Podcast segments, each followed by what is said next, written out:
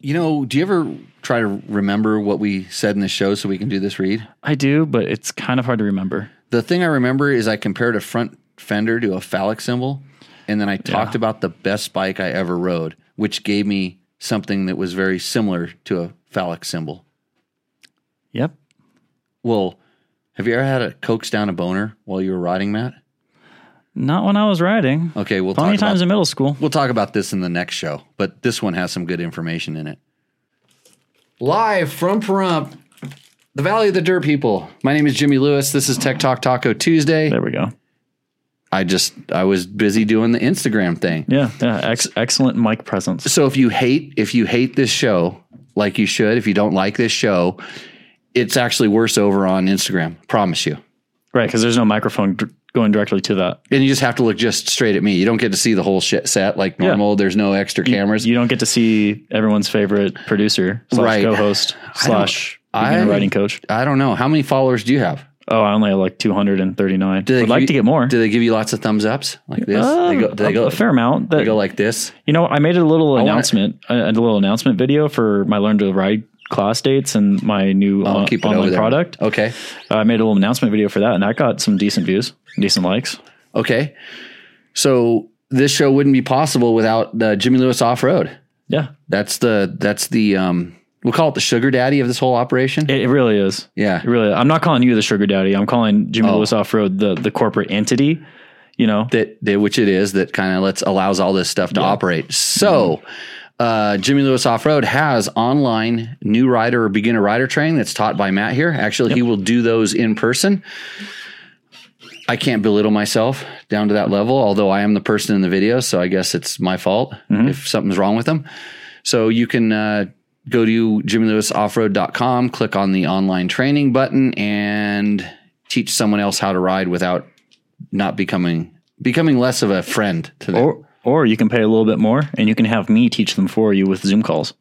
Ooh, yeah, This is a, this is an option available for purchase right now. right. So uh, lots of lots of stuff. Yama King here. Oh wait, uh, Andrews is re- re- re- uh, replying to Yama King. So we had we had we do pre questions on the uh, on the Instagrams if you're wondering, and. uh uh, but he, Andrew's complaining because he doesn't have any Husabergs like I do.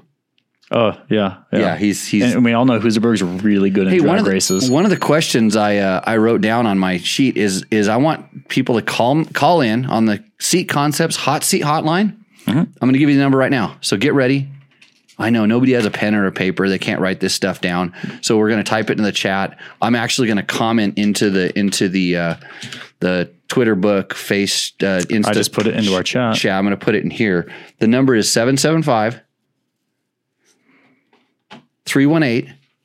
I got to make sure I type it right and I can't reach the 1 8 318 775 318 5515. 5515. One go five. So I just posted in the in the chat. I want you to, if you have a bike that you think was the best bike ever, I want you to call in and prove it to me. That's that's kind of dangerous. I mean, for me Oh yeah, to to ask for that. because you're just gonna talk. It's just gonna be an excuse for you to talk about your Husaberg. No, I actually I probably wouldn't. I don't know if that's uh, I don't know if that's the best bike I've ever ridden. I, I was sitting there thinking. I, the reason I asked the question is because I was thinking about it, and so if you uh, if you think you have potentially the best bike, and there's the guy, there's the one guy in the world that's pretty convinced that a KTM 690 is the best bike in the world. He was going to call in and can convince me of this. He said it would take 10 minutes on the phone and I would convert Okay. and I haven't heard, haven't had his call. Although I did ride the Husky 701, the new one with that big giant massive tank on it. Uh, this weekend at the KTM Adventure Rider Rally, I rode a Husky. Yeah. Well, just for a couple minutes, but that actually helped that bike out. Yeah. You know, Dennis was. Uh, he loves that bike so much. When he was in Iceland doing a tour on that, He rode one of those. he fell in love with it. It's funny because now they put the gas tank back where it's supposed to be, and all of a sudden it seems like it goes, "Hey, this is kind of like it's kind of nice now." So Jimmy Lewis seal of approval. No, not I'm not. I'm not going there yet. Like I said, I just I just rode around to check it. So, uh, if you think that you have a bike that you want to um, talk about, Trevor Hunter scared to call in. By the way, uh, YZ125 best bike ever. And then uh, Bartman says KTM 520. I'm going to disagree with both of those, although I'm a little more partial to that YZ 125. I, you know, honestly, c- can you name a more iconic motocross bike?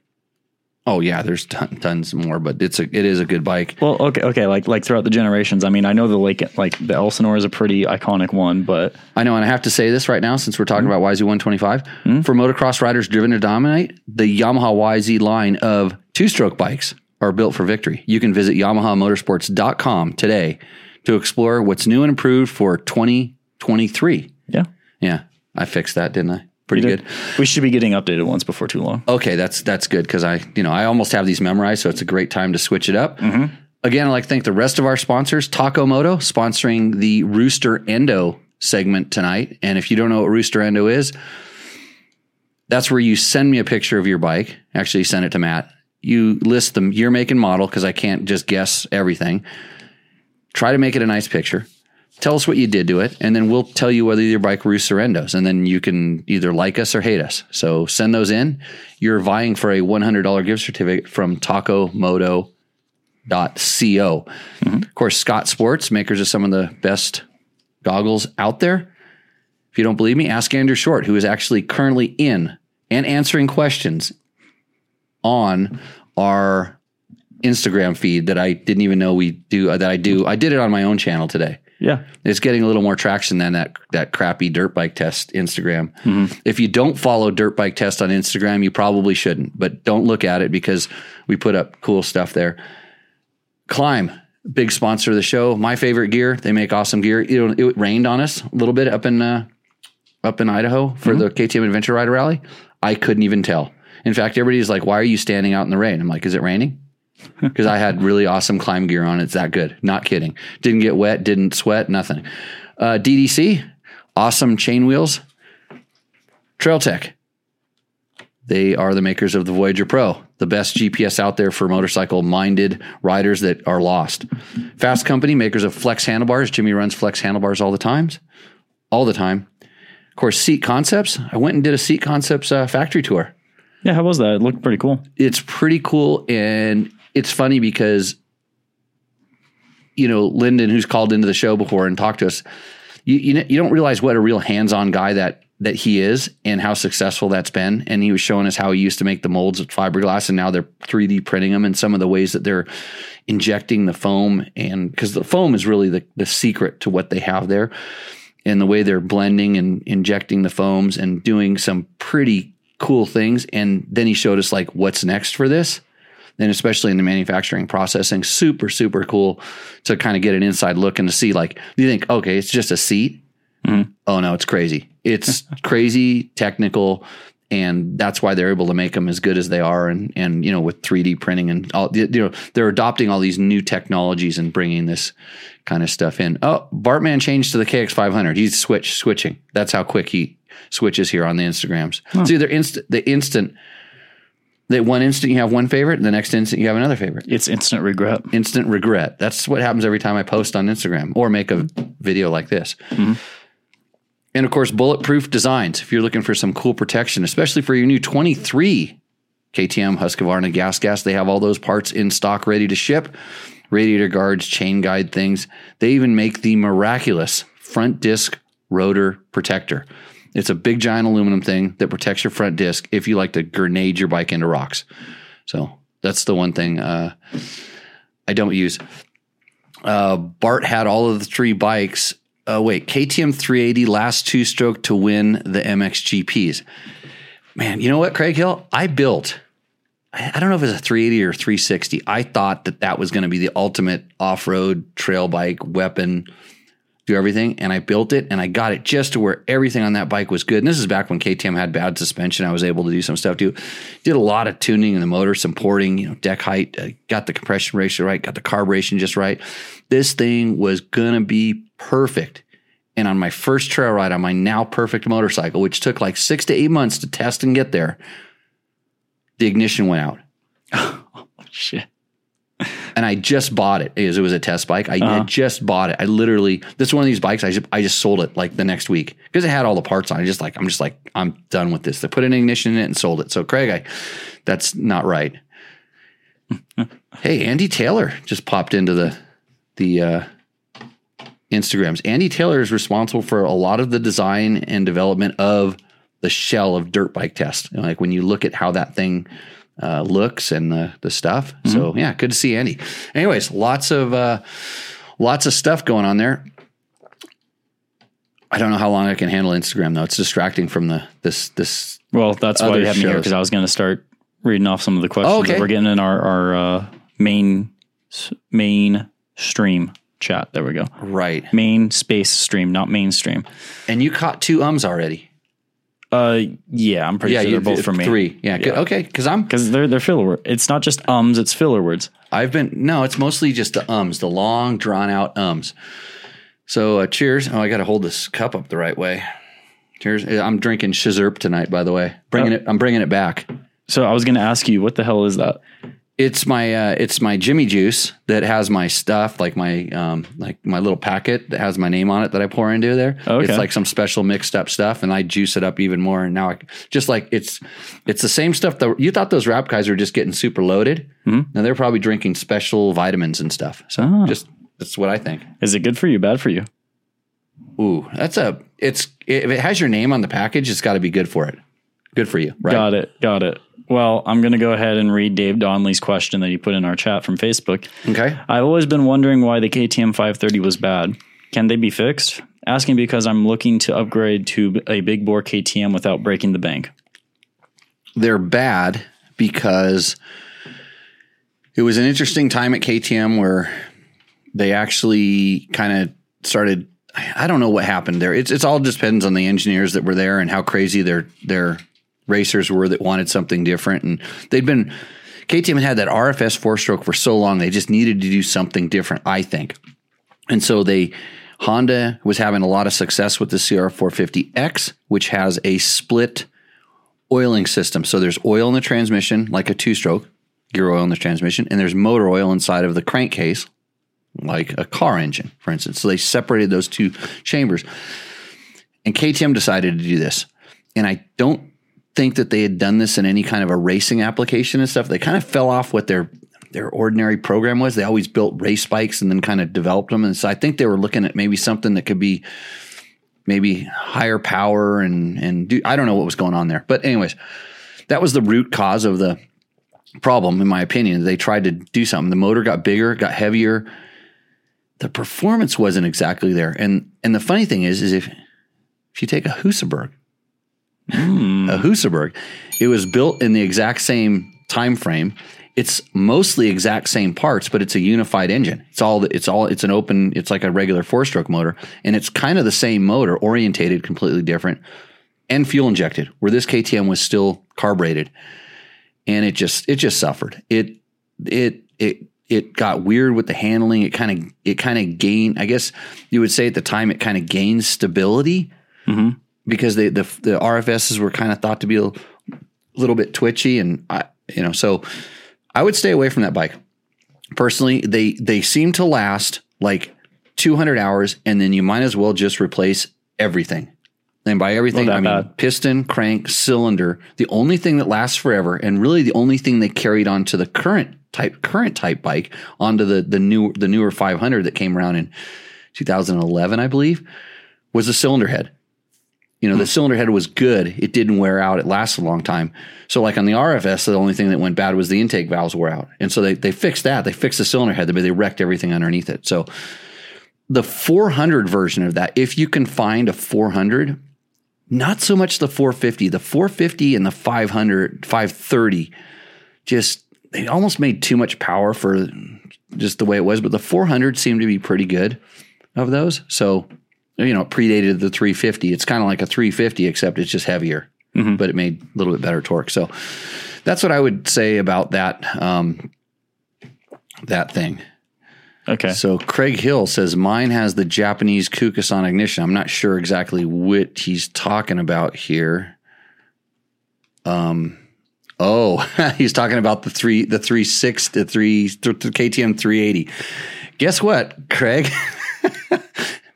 uh, that's the ignition I put in mine. Even if it was a 360, I put a different ignition in it. That was one of the keys to get it to be a lot more throttle, a lot more throttle response. You know, the trick in the old days with the, the KTM 300s was to put the 250 uh, ignition in it and stuff to just to get them to run a little bit hotter. And uh, we were we were doing that quite a bit earlier. So, okay, what's our next question, Matt? So this is going to be from Dan Parker on our Facebook feed. Yep.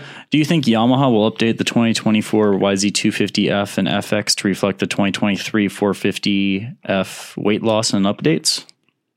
So I would bet that next year, just if they continue with tradition, which is what they do, next year you'll get an all new YZ250 and then the 450 FX will be like the 450 motocross bike. So the, the FX generally follows some. Sometimes, I, have they ever put them both out? Uh, Trevor would know this because he's such a he's more of a Yamaha guy.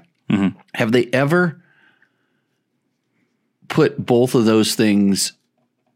Have they ever done both the the YZ motocross bike and the FX in the same year? I think the FX typically follows by a year to get all of those all of those updates. But um, yeah, I think that the 2024 YZ250, yeah, he's he's got it. He's got it figured out. He's got the right. When you look at the YZ250F and all the other stuff, I'm going to assume that's Trevor because that tr- certainly wasn't me. yeah, YZ250F. Wait, see here, and I saw a question from or a oh, question Yeah. or So actually, I have a follow up question really quick. Sure. You mentioned Yamaha follows tradition and everything. Uh, the sorry, their patterns and everything. Do you ever see any of the other manufacturers doing what Yamaha did with the reverse cylinder head? do I see that happening in the future? Yeah, You mean copying Cannondale? pretty much. Uh, Or does Yamaha kind of have like a lockdown on that? I don't I don't know if that you know I'm sure I'm sure they have patents on the way it's organized, but you mm-hmm. can you can do some different stuff. It depends on how broad their patent is and and how much Right. manufacturers really hate to just blatantly copy mm-hmm. like right away. They wait a little while, or they try to sneak it in in a new in a new way. Mm-hmm. So I don't I don't know. Um, it it requires a completely a complete redesign of the the whole everything on the motorcycle because you can't just spin the cylinder head around and then expect everything to work because Right. your gas tank has to go someplace else, your air filter has to go someplace else. Things because of this, the the bike starts handling a little bit different. So I don't I don't see that happening too mm-hmm. quick. Well, and not to beat a dead horse, but you did also say another thing: sneak that you know they like to sneak something from manufacturers. They don't want to blatantly copy. Yep. So did Yamaha wait a few years after the Cannondale was gone and forgotten to do the reverse engine? When I asked them that question when it very first came out in 2010, when I asked that question to the engineers that design it, mm-hmm. they literally said, "What is a Cannondale?" And, and here's the good thing. Here's the interesting thing about how they said that. They had practiced it. Oh, okay. They had practiced saying What's a Cannondale? that. Yeah, yeah. They, they, there was like the English is very good in this one. Okay. It's not Cannondale. We don't know. You Mm-hmm. know, which would be maybe that'd be something over in Europe. They would say it that way, but Right, right. But uh, uh, Did they did they did they kind of smile when they said it too? Like everyone in the room knows, but no, I, I never ask those questions in in like in in public in front of them because I don't want to you know I don't want Right. to embarrass these guys. Nor do I want to give away like half. Eighty percent of the journalists in there probably didn't know what a Cannondale was at that time, Mm-hmm. and had never ridden one. right. So, you know, that's just age and experience on my part. But a lot of times, you know, I kind of ask these guys and so, sometimes they'll, you, you know, you, you can, you can laugh and go, okay. And then, and then, and then they know, you know, that they know. And then like, you're like, Yeah. okay, whatever. But no, they, they, they completely said that no, there was never, there was never any, they never, they didn't copy anything. It was their own original idea. They knew that it was going to make more power and they, they said all the right things. And I mean, it could be true because I, it's a lot of times you see comedians mm-hmm. and they get accused of of copying another guy's stick or routine or something, Yeah. and it's all been done before. Mm-hmm. And just over time, you know, pretty soon a monkey will write Shakespeare. Just happen. Just it'll just happen, and just. But so you you you copy. You, you know, without knowing it, you know, you might have heard something that gave you an idea, and then like six years later, you go to and you think it's an original idea. So I I can't say for sure. Maybe that that was the truth, and they just wanted them to say it properly. Okay. I don't I don't know, but I doubt it. These Okay. these guys, you know, in the in the you know, especially the engineers and stuff like that, the ones that I have met that are that are true that that are it's not like I graduated college from engineering and I ended up working on motorcycles. And this is this is all over the world. Any place I've met or worked with engineers, they had a passion for motorcycles. Mm-hmm. And then they went to engineering school and then they their passion had them look for jobs in that in that industry. Now whether they can ride well or whatever d- doesn't matter.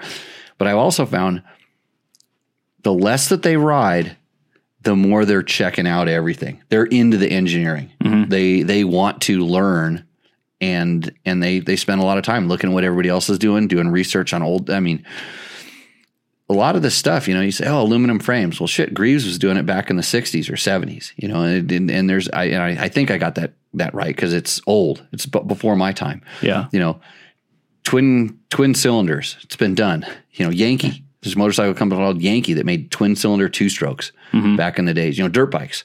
Right. So a lot of this stuff, it's nothing's nothing's new.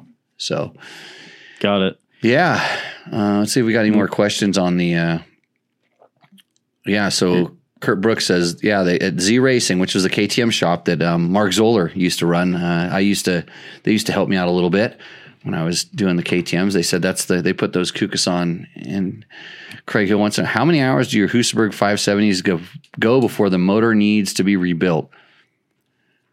I pulled one apart at about 450 hours for a dirt rider, dirt bike, dirt dirt rider magazine. We did a rebuild on one, and I wish I never took it apart.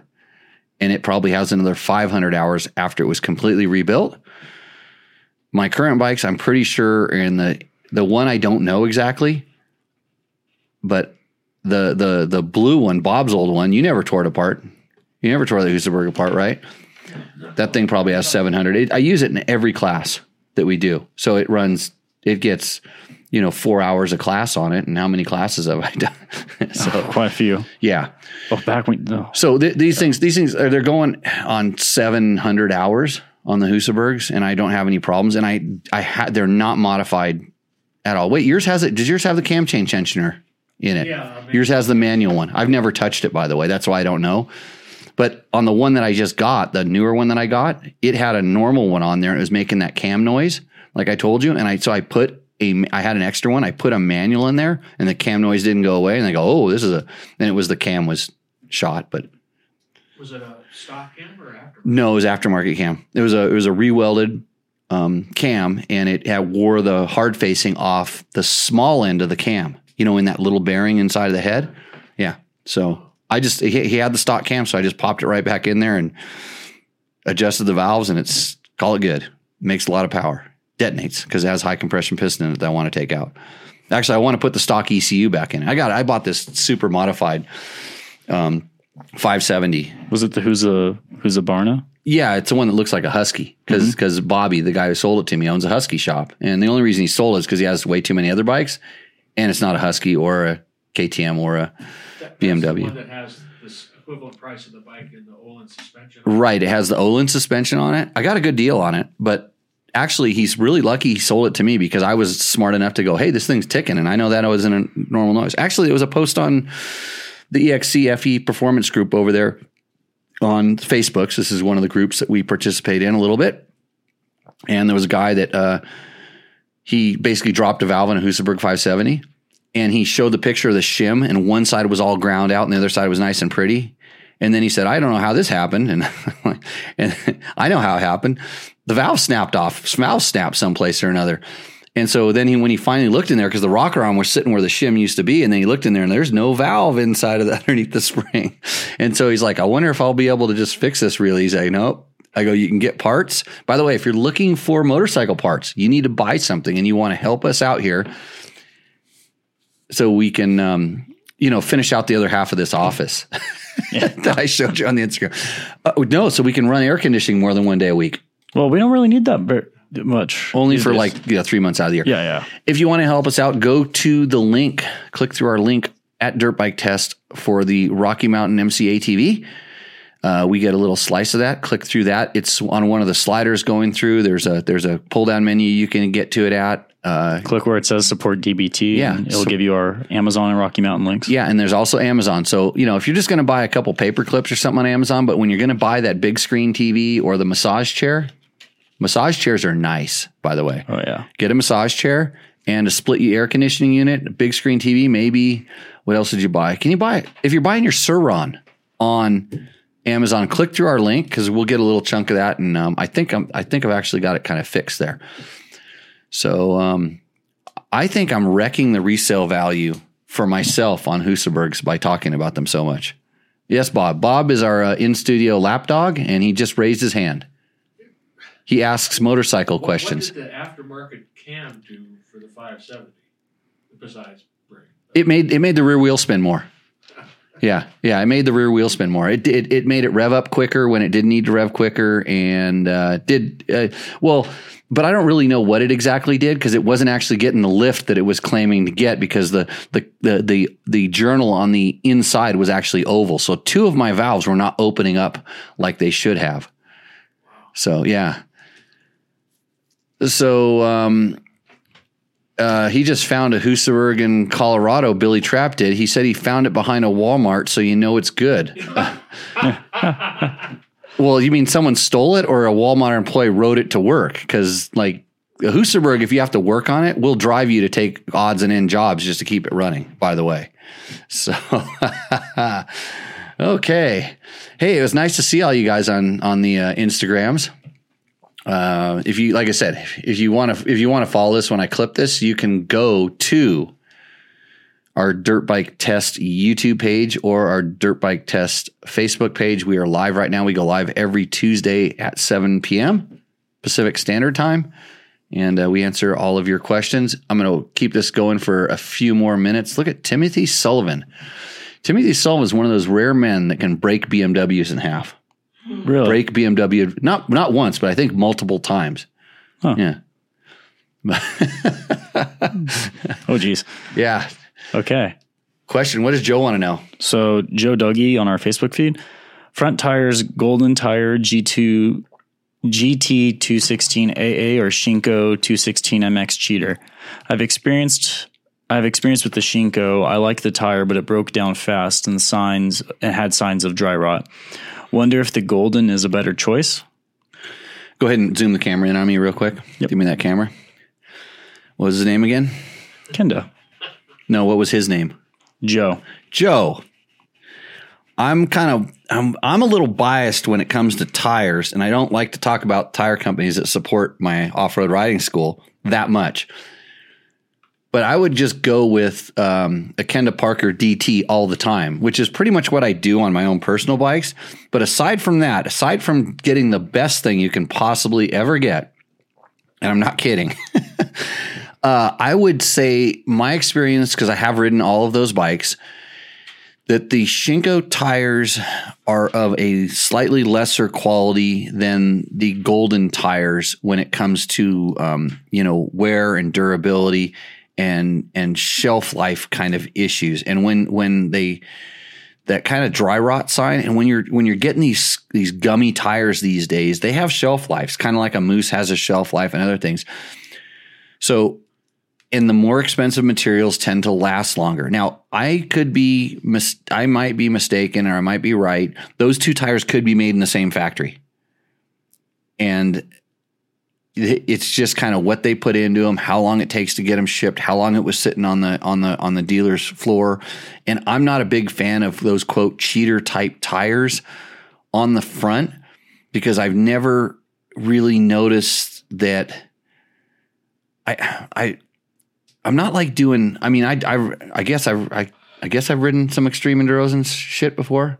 Evidently, Just a time or two. yeah. So I've never noticed where I need that kind of level of grippy grip in an, in an event kind of thing, where that grip on the extreme enduro stuff is is worth the time I'm going to lose because that tire doesn't work properly every place else. And by extreme enduro, I mean like where you're really kind of having that knob has to grip onto the side of things and claw into stuff. So I tend to run a more I would say normal tire. And sometimes when they call them cheater, they just put a softer rubber compound in. Fact, I'm testing one of these kind of tires right now. And by testing, I mean it's mounted up on a wheel, it's ready to go. I just haven't had time to do it. I've been busy, but I'm getting some new versions of the rear tires. So I want to, they need to match out.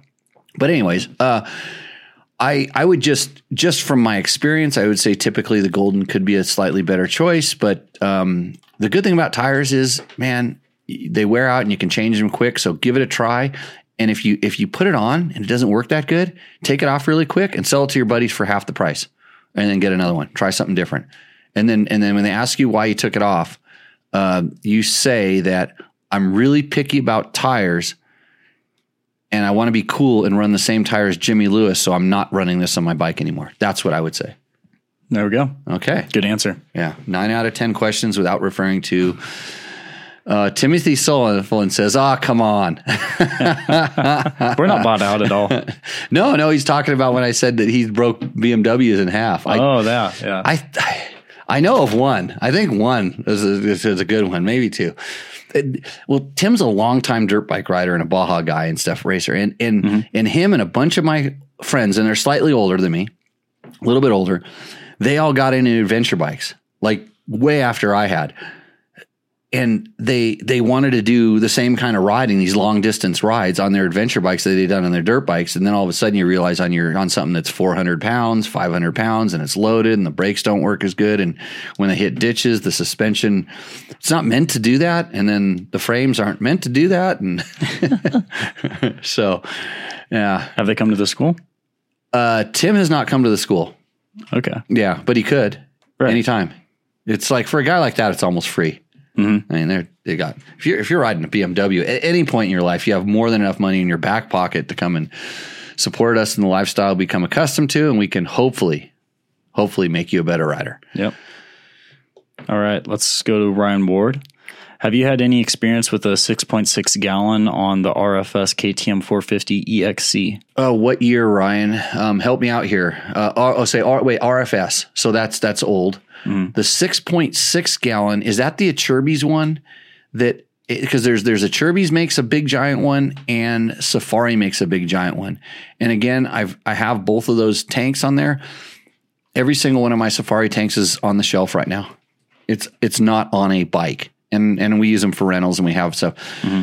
Uh, he said 2006. Yeah, and it's, it's okay. So that's actually a pretty good tank it has straps on the bottom to kind of hold it together and they're they're done they're not they're not big gnarly straps that that kind of are super rigid which I find on the on the safari stuff.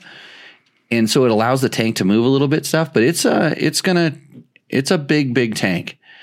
It's it's about as good as you're gonna do for such a big tank let's put it that way. Uh, I would they make some that are in the four and a half gallon range that are much more comfortable. At that they they all of a sudden they start bulging it really big where kind of like when you scoot forward on the tank. Mm-hmm.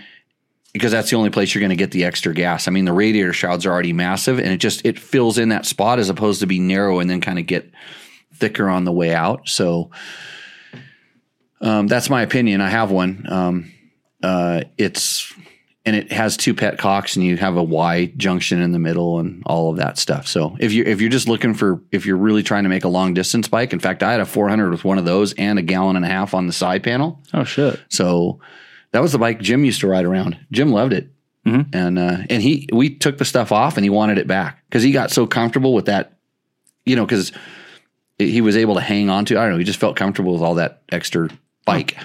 So interesting. Chris Real. All right. One of my favorite bikes ever was my 1991 KTM 300 TXC. Mint green seat, perfect off road power band, double wall pipe, and very adjustable for mixed types of off road riding. And the power valve only broke off every third ride. and I'm not lying. Actually, maybe with the maybe with the double walled pipe, the power valve it never opened up. so it it uh, it didn't break off. So ninety one, were you on KTM's racing? Yeah. Okay. Yeah, that was my that was when I was a that was when I was a full fledged factory. I did their brochures. Oh shit! I did the brochures on those bikes. I we literally went someplace and they said, "Okay, here's the bikes," and they, I said, "Whoa, what the hell?" you know, I was used to like my KTM's are like kind of red, white, and blue. Believe yeah. it or not, they they were white bikes with red and blue graphics and and a red seat and all of a sudden it was mint green. like, whoa. Yes, Bob. So the KTM uh, broken power valves. KTM broken power valves, yes. So Danny Hamel had trouble with that, I was well aware of that. and he gave me one. Uh huh. Fixed it. How'd you fix it? It has so many stress risers. Right. In the You just you just round everything off. Polished Yeah. them all. Polished it. Yeah. Didn't have any more trouble. Um, that's that's the truth. Hit the um counter there. Oh yeah, I yeah. got it. it's going up. I had to, I had to Don't think worry. I had to think about that because I rode a KTM uh, 125 at the time. It had like literally no problems all year long, and and he he used the entire United States supply of cylinder and power valves in the matter of about three weeks of desert racing. The, the the and it, it had a little bit to do with some other stuff, which actually since Chris Real is on the on the chat, I'm gonna kind of like I'll just leave it a little bit vague. We had some other issues, and from the guy at the top said, I don't care how many, I don't care how long it takes to get to the bottom of this. We're going to get to the bottom of this. and we got to the bottom of it all right. Dave Chase was so good at changing cylinders on KTM 250 and 300s. Like he could do it in about like seven minutes. It was ridiculous because Bobby, Bobby, uh, Bobby Danny would go out and practice the bomb run. And Roger tow him back. he'd be he'd be on another bike. He'd have another bike. He he did. Dave had to prep two bikes every time for Danny. And he'd have another bike and he'd go out there. Danny would go out, Roger tow him back, and David had the other cylinder right back on the damn thing. Holy and it was it was yeah. And I mean it took like 30 minutes for the cycle, but yeah, he was getting good at it. so what was what was the fix for it? Oh, it's just it was actually it's real simple, but Chris is on the line, so we can't. If Chris wants to let us know what the, What the that we were was? we were we were using a product that was good for ninety six percent of the riders in the world. It just Uh-huh. didn't work for uh, some of the guys that were at the that, that were Factory 10, racers. 10 tenth, the guys that were running that thing at ten tenths, Mm-hmm. and that wasn't. But in reality, that wasn't the we I think like Bob said they kind of fixed or they they got a lot closer with the power valve. It still broke a couple times. It I don't think after it got polished, I don't think I don't think I don't think it would it completely eliminated it because all of a sudden they, we were getting when when they started making new cylinders and new power valves, they were different. They had the bigger journal on them and stuff like that. There was a big there was a big change from 91 I believe to 91 to 92 or was it 92 to 93? I don't remember. Had more radiuses Yeah, yeah, they all yeah, all the stuff that you did. You should have just, you know, you should have quit your job and started working for KTM. And then and then guess what? We'd still be talking about how crappy the KTMs were if you had been hired there. so uh, hold on a second. Kurt Brooks says, I took the class years ago, the best accessory I could buy for my KTM 990. It was an epic weekend. Hey, thanks, Kurt. That's a that's I really appreciate that. I honestly do. Um, like it says on the back of the shirt, uh, the best modification for your motorcycle is a better rider, and that's why if you are driven to dominate, you should ride a Yamaha. Uh, I wish I had the two-stroke read in front of me, but I'm going to go ahead and do. You already did the two stroke read. No, I kind of made it. For the look of a full factory ride, both the YZ450F and YZ250F come in an exclusive Monster Energy Yamaha Racing Edition graphics package. And you can take the precision tunability to the next level with the Yamaha exclusive and industry's only free power valve. Why? Why am I talking Power tuner. yeah, how about the power tuner? One of these days, someone's going to have a power valve tuner app, but Yamaha has the power tuner app. And if you have no idea how good it is, um, just ask me and I will tell you. That's that that is my number one favorite thing about about the YZs above and beyond just how generally good they are. And I'm I can't believe it's taken all the journalists this long to come around because I was on board with that in 2010 back when I accused him of copying Cannondale. So, okay. Uh, oh, what's next? Mark Daniels. Mark Daniels. Yeah, he's he he, He ate, ate, but but he's he's- on he's late. I thought he said he ate, but he's on board. Uh, Mr. Happy is glad you're here, by the way. Right there. Uh good timing, Mark. Uh, if you have any questions, let us know. Oh, Chris Chris is gonna answer something here. Lots of development in the 1990s. Yes, we stuck pistons. Some motorcycles were busting in half. Everything got better. this is true. Uh, blame. Uh, it, it's only the only reason everything got better is because of the internet. Mm-hmm. Because all you need is an iPhone and the internet, and you can have a show just like this. And with that, everybody on the Instagrams, I'm going to clip you right now. Uh, thanks for joining. Thanks for asking the questions. I don't see anything. Texas Jesus just showed up, my co dog from King of the Hammers. What an awesome, awesome guy. Uh, actually, I heard he posted the best video of him doing a face plant the other day. And I don't like watching crash videos, so I didn't see it. But my buddy George told me uh, Texas Jesus did a face plant. So uh, search tes- Texas Jesus on the Instagrams if you want to you want to see what four wheel driving people do. Yep. And he sure as hell doesn't pull out Maxtrax like I do, but he knows how to use a winch line. There we go. Yeah, there we go. That's all you and, need. and he can take a donkey like me, a two wheel dirt motorcycle donkey, and teach him in the process of a race how to finish King of the Hammers. Oh, nice. Which, which is a is a skill in itself. So that's pretty cool, and I'm glad he said I was pretty because I think he's a little bit gay. But uh, that's for another show. So awesome, guys. We will see you on the next thing, and uh, we'll catch you a little bit later on the on the uh, YouTubes. By the way, I'm on the Jimmy underscore Lewis underscore Instagram page. Your personal one. That's my personal one. There yeah. you go. Uh, Sherco has a built-in power valve tuner. Built in. Okay, Craig's just dropping knowledge on me that I don't know. It has a it has an electronic power valve, and that's game changing. I know this. So with that, I'm going to clip you, Craig. We'll see you over on the other side. Okay, and now there we go. So I want to share this video, and with this, um, I don't want to learn more about this. Do we have any other questions? Well, I actually do have one just because Oh. my moto history is, you know, I don't know as much about the history. Hey, this is Tech Talk Toco Tuesday number what? 157. Number 157. That, we've done this show 157 times. Yes. Do we have a technical difficulty at the beginning?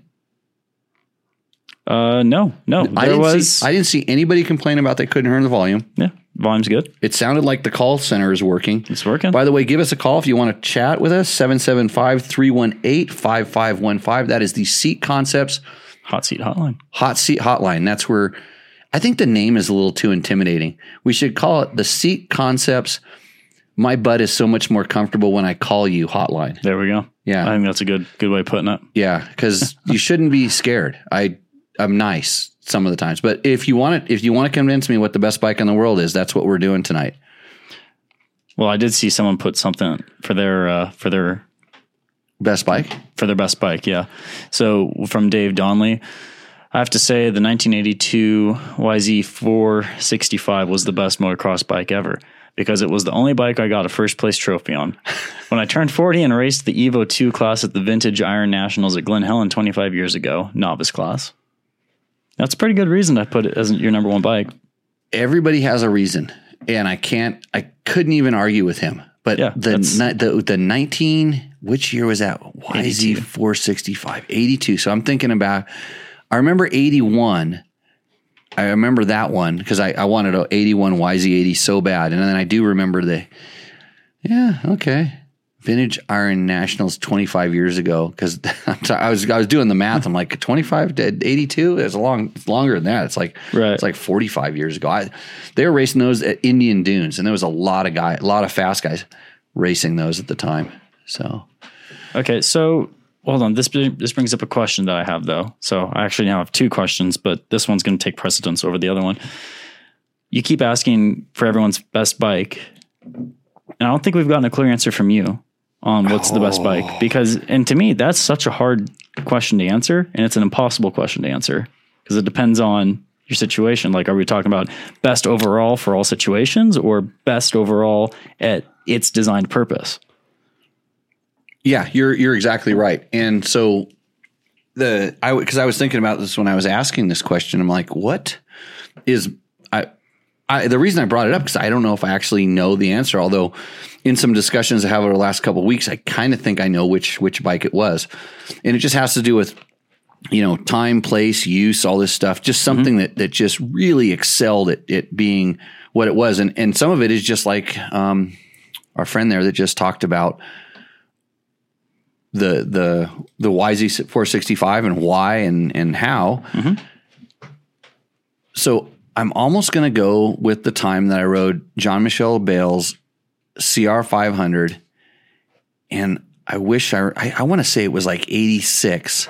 I'll tell you what I it was. think. Were you, is the magazine over there? Yeah. With me on the cover on it? Yeah, Oh yeah, those are still there.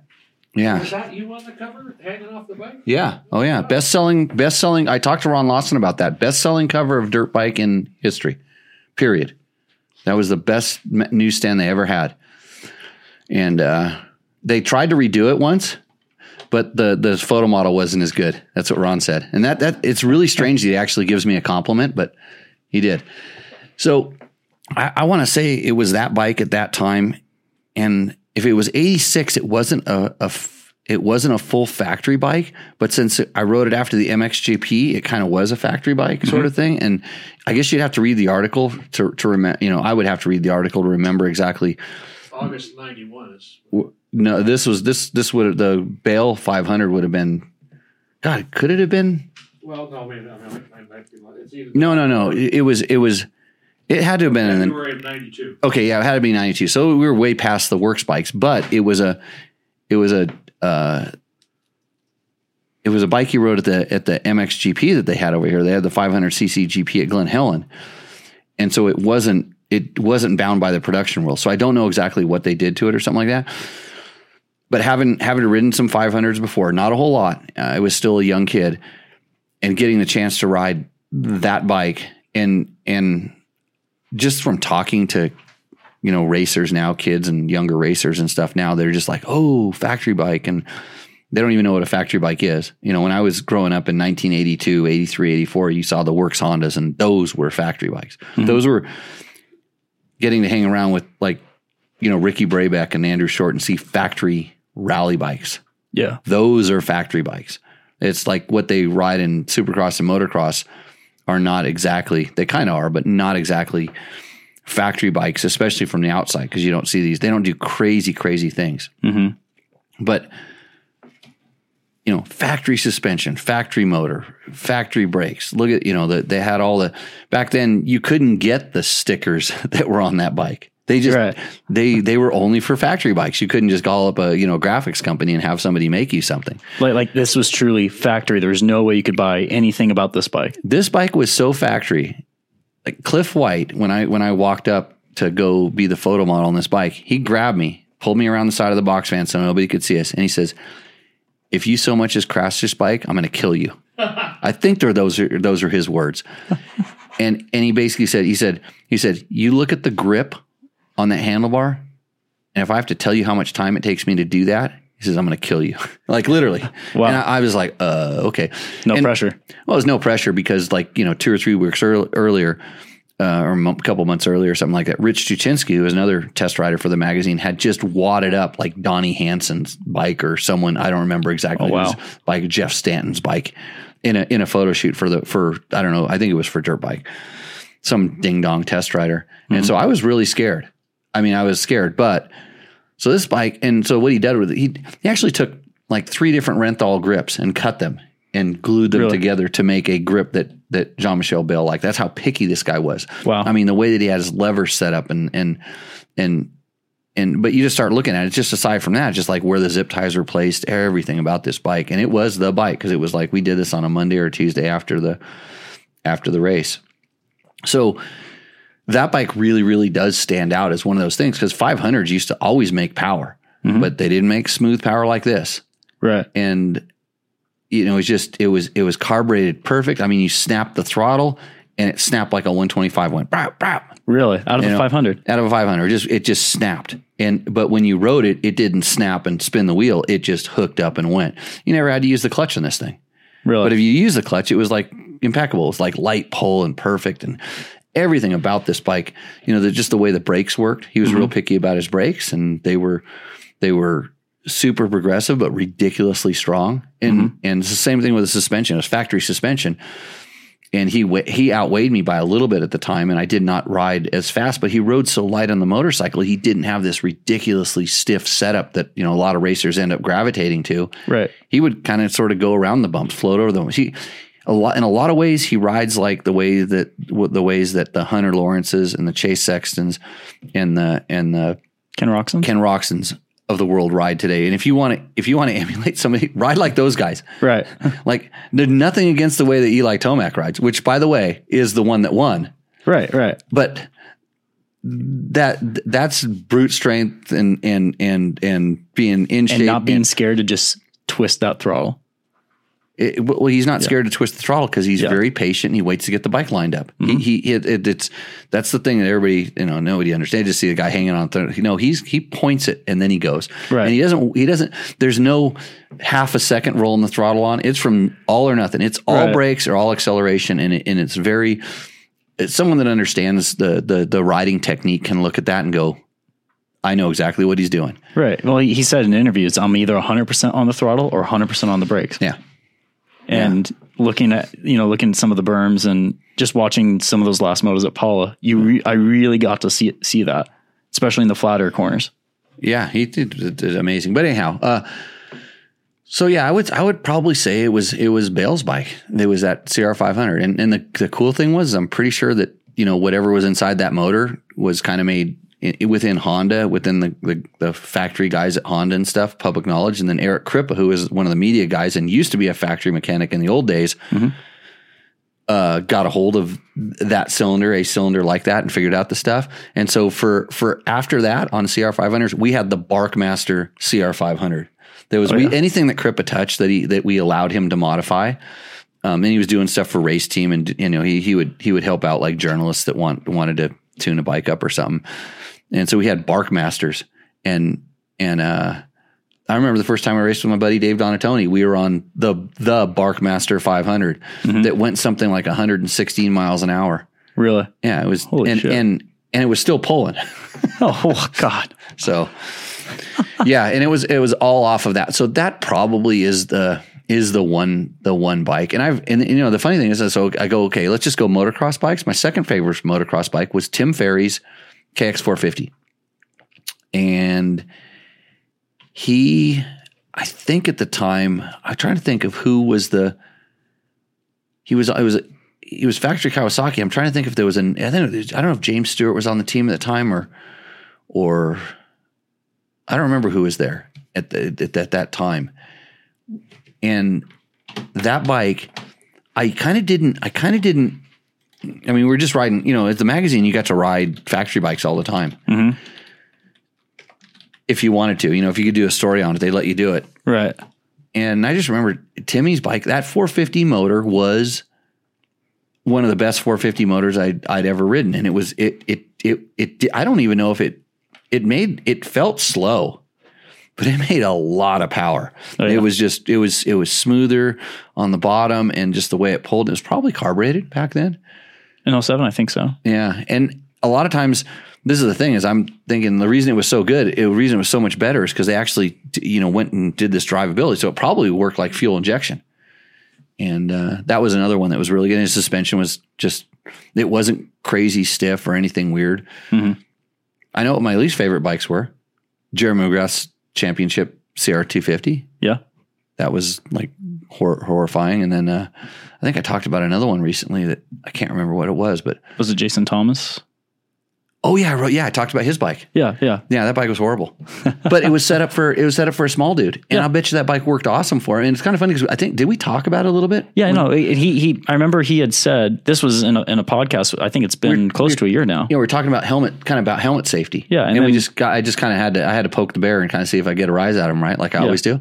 Yeah, and and I, we, we talked about it. I, I go, I remember riding your bike and it was absolutely absolutely horrific, but it probably was really good for a small guy. And he goes, no, uh, I was kind of trying to he was kind of trying to hide something that the bike did that he didn't want it to do. And Right. and I'm like, oh, okay, that makes even more sense now because yeah, Well, I remember him saying it was set up for him to just essentially just he would time his throttle to where it would get the hit right when he was coming out of the corner. uh huh. So I remember he mentioning yeah, something about that. Yeah, and his bike that that bike was a combination of all the things that I don't like into one simple package. that just it just made it horrible. So Yeah. it, it, there's nothing. There's nothing wrong with that. And Mm-hmm. and so and would and so so somebody go, would the Husaberg 570 make the list? I've had some really bad experiences on Husabergs. Like I tried to race one in Romaniacs. Uh huh. That was a bad experience. I actually tried to ride the new, the new at the time 390. Okay. And you see how many guys are, you know, do you see the new trend of racing four strokes at extreme enduros? No. No, not No, at no, all. no, no. You No, only see an enduro cross. I thought I was going to be part of that. What? So if I remember, And so, and the best thing is that 390 weighs at least one pound less than the 570, and the 570 is a turd. So, Jimmy, this would be from your era of racing these bikes. Uh, I remember, I don't remember where I saw it, but this was years ago. I saw a video about Erzberg from, I don't even remember the year, but I saw BMW dirt bikes there. And That was okay. That was after. That was after I raced Erzberg. Okay. because that was on the G450X, the bike that ruined both uh, Juha Salminen and David Knight's career. okay. It's kind of like the Husaberg ruined Mike Lafferty's career. Now we were talking about this at the KTM Adventure Rider Rally. He would have way more national enduro championships than Dick Burleson had he not had to race a Husaberg. Oh, God. And it's funny because we both agree on how great that bike is for me. For you. Yeah. Yeah. So, uh, but, uh, so yeah, BMW. Well, I, the only reason I got to race Erzberg was because I probably could have pulled some sort of you know, magazine editor stunt and gone over there because we had guys that got to go over there to do magazine intros and different things. But BMW, they had a thing to qualify for Erzberg. You have a race up the mountain, and so it's it's a it's a it's like a Pikes Peak on dirt, mm-hmm. and you start at the bottom, and you race to the top of the mountain, and I don't know how many kilometers it is, and whatever. So the thing was is like guys had started to take like you know rally bikes or really fast four strokes up there and just try to win the prologue so it became a thing to win they called the iron mountain prologue or iron mountain something. And so bmw when when they introduced hp2 and this was a couple years before the uh, g450 came out i was still under contract with them from my dakar racing stuff. And they said hey do you want to come to Erzberg and you know race up the mountain? And I'm like yeah but I I want to ride the hair scramble. I don't really you know I mean yeah I can go up the road okay but I my I really want to do extreme enduro this is kind of where my head was at and my mind is what I wanted to do I mean not be a pro at it but just that that was what I started enjoying doing Yeah. so I said, "Can I can I try to ride the the twin cylinder because I've been involved in the development of it and it was supposed to be a you know a kind of a real capable dirt bike, which it was for what it was. Can I race it?" And they're like, "Oh no, hell no," because they knew I wouldn't finish. There's no way. And you and what you would do is you would go out and you would smoke the clutch or peel a cylinder off or whatever. Mm-hmm. They just didn't want the bike to be saw, saw in the light. So it's like, yeah, you can come here and race it, and then and then the way your contract reads, you can do it. So I could race anything but a KTM. Okay. That was in my contract. I could race anything anywhere in the world at any race except for a KTM. And so, but if if uh, and there there's a little weird thing where if I actually was doing something for the magazine, I could have rode a KTM, but okay. but I called up a contact at Gas Gas, and I literally they said, "Oh, you want to ride our bike at Erzberg? Yeah, factory rider. Well, you're full factory rider." Oh, shit. Yeah. so I showed up and they had the the factory box van there, which like a broken down milk truck. Milk Uh-huh. truck. This is Spain gas gas, by the way. Uh, my partner was uh, Christian Pfeiffer, who who uh, was an incredible. Uh, uh, he he had won before on the gas gas, and uh, partner team. You know, he was on the same team. He he got the new bike, the one new bike that they had, and I got the I got like maybe his practice bike. It was a couple years old. Okay. And that was my factory gas gas. that uh, yeah, so that's what I got to I got to race there. So this was previous to the BMW kind of showing up, and that that BMW, I don't. It's really good at climbing hills. So there's Got it. certain things at Erzberg that or that G450 could have done really well, Mhm. but there's other things the the having the clutch on the crankshaft and uh, there's a couple other things that nec- don't necessarily wouldn't suit it to extreme enduro. Being a 454 stroke would probably be the number one thing. Right. Yes, Bob Lettenbichler, the elder, Lettenbichler. Yeah, yeah, Yeah. He he was he was also yeah he he was gas gas. Oh no, he went to BMW, but he was also a gas gas yeah, rider. He, he, but he rode that four stroke Yeah, And yeah. didn't at it, Erzberg. isn't he the Right. one who finished? he finished on it. Well, he finished without a foot peg.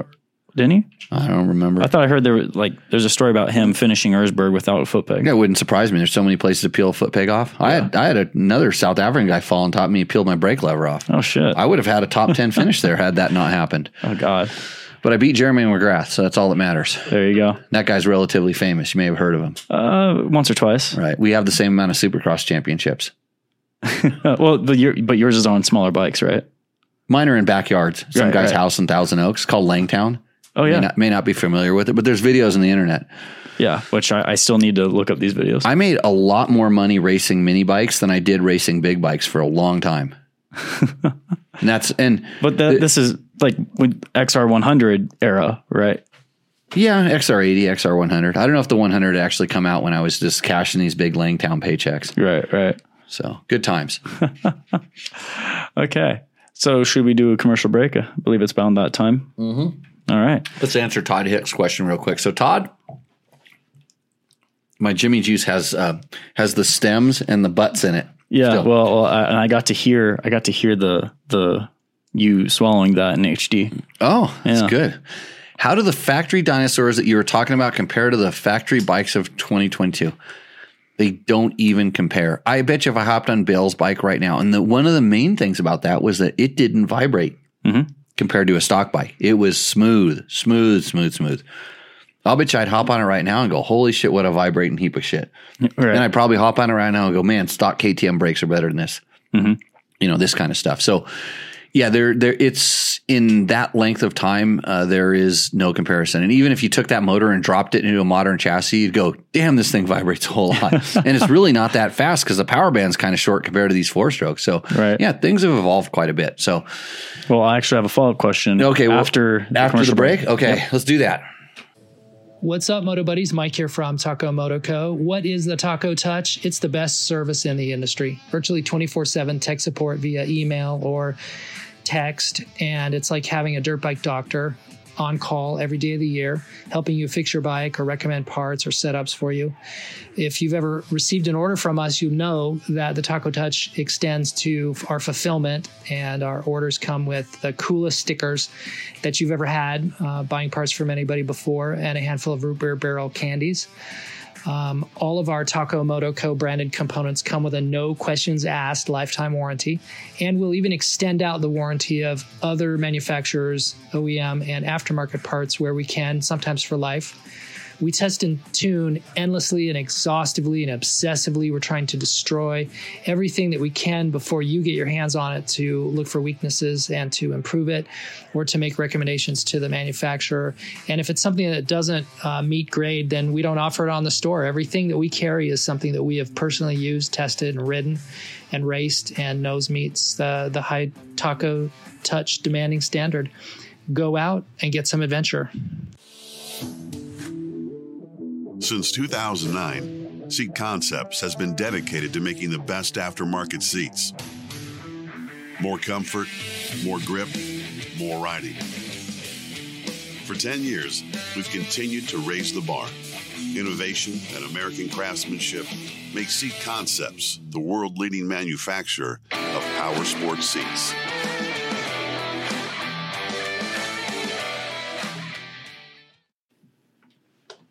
So, welcome back. If you're just watching that Seat Concepts commercial, that's all the stuff I got to see live and in person at the uh, factory tour I did before the uh, KTM Adventure Rider Rally.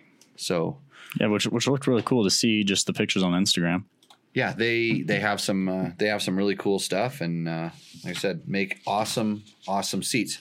And I'll just let you know that just like the tequila I drink, Yeah. It's got to be recommended and approved. I don't just grab. Well, I'll try anything, but if you're a sponsor of this show, you're a sponsor of the show because you make a good product, and I can honestly talk about it.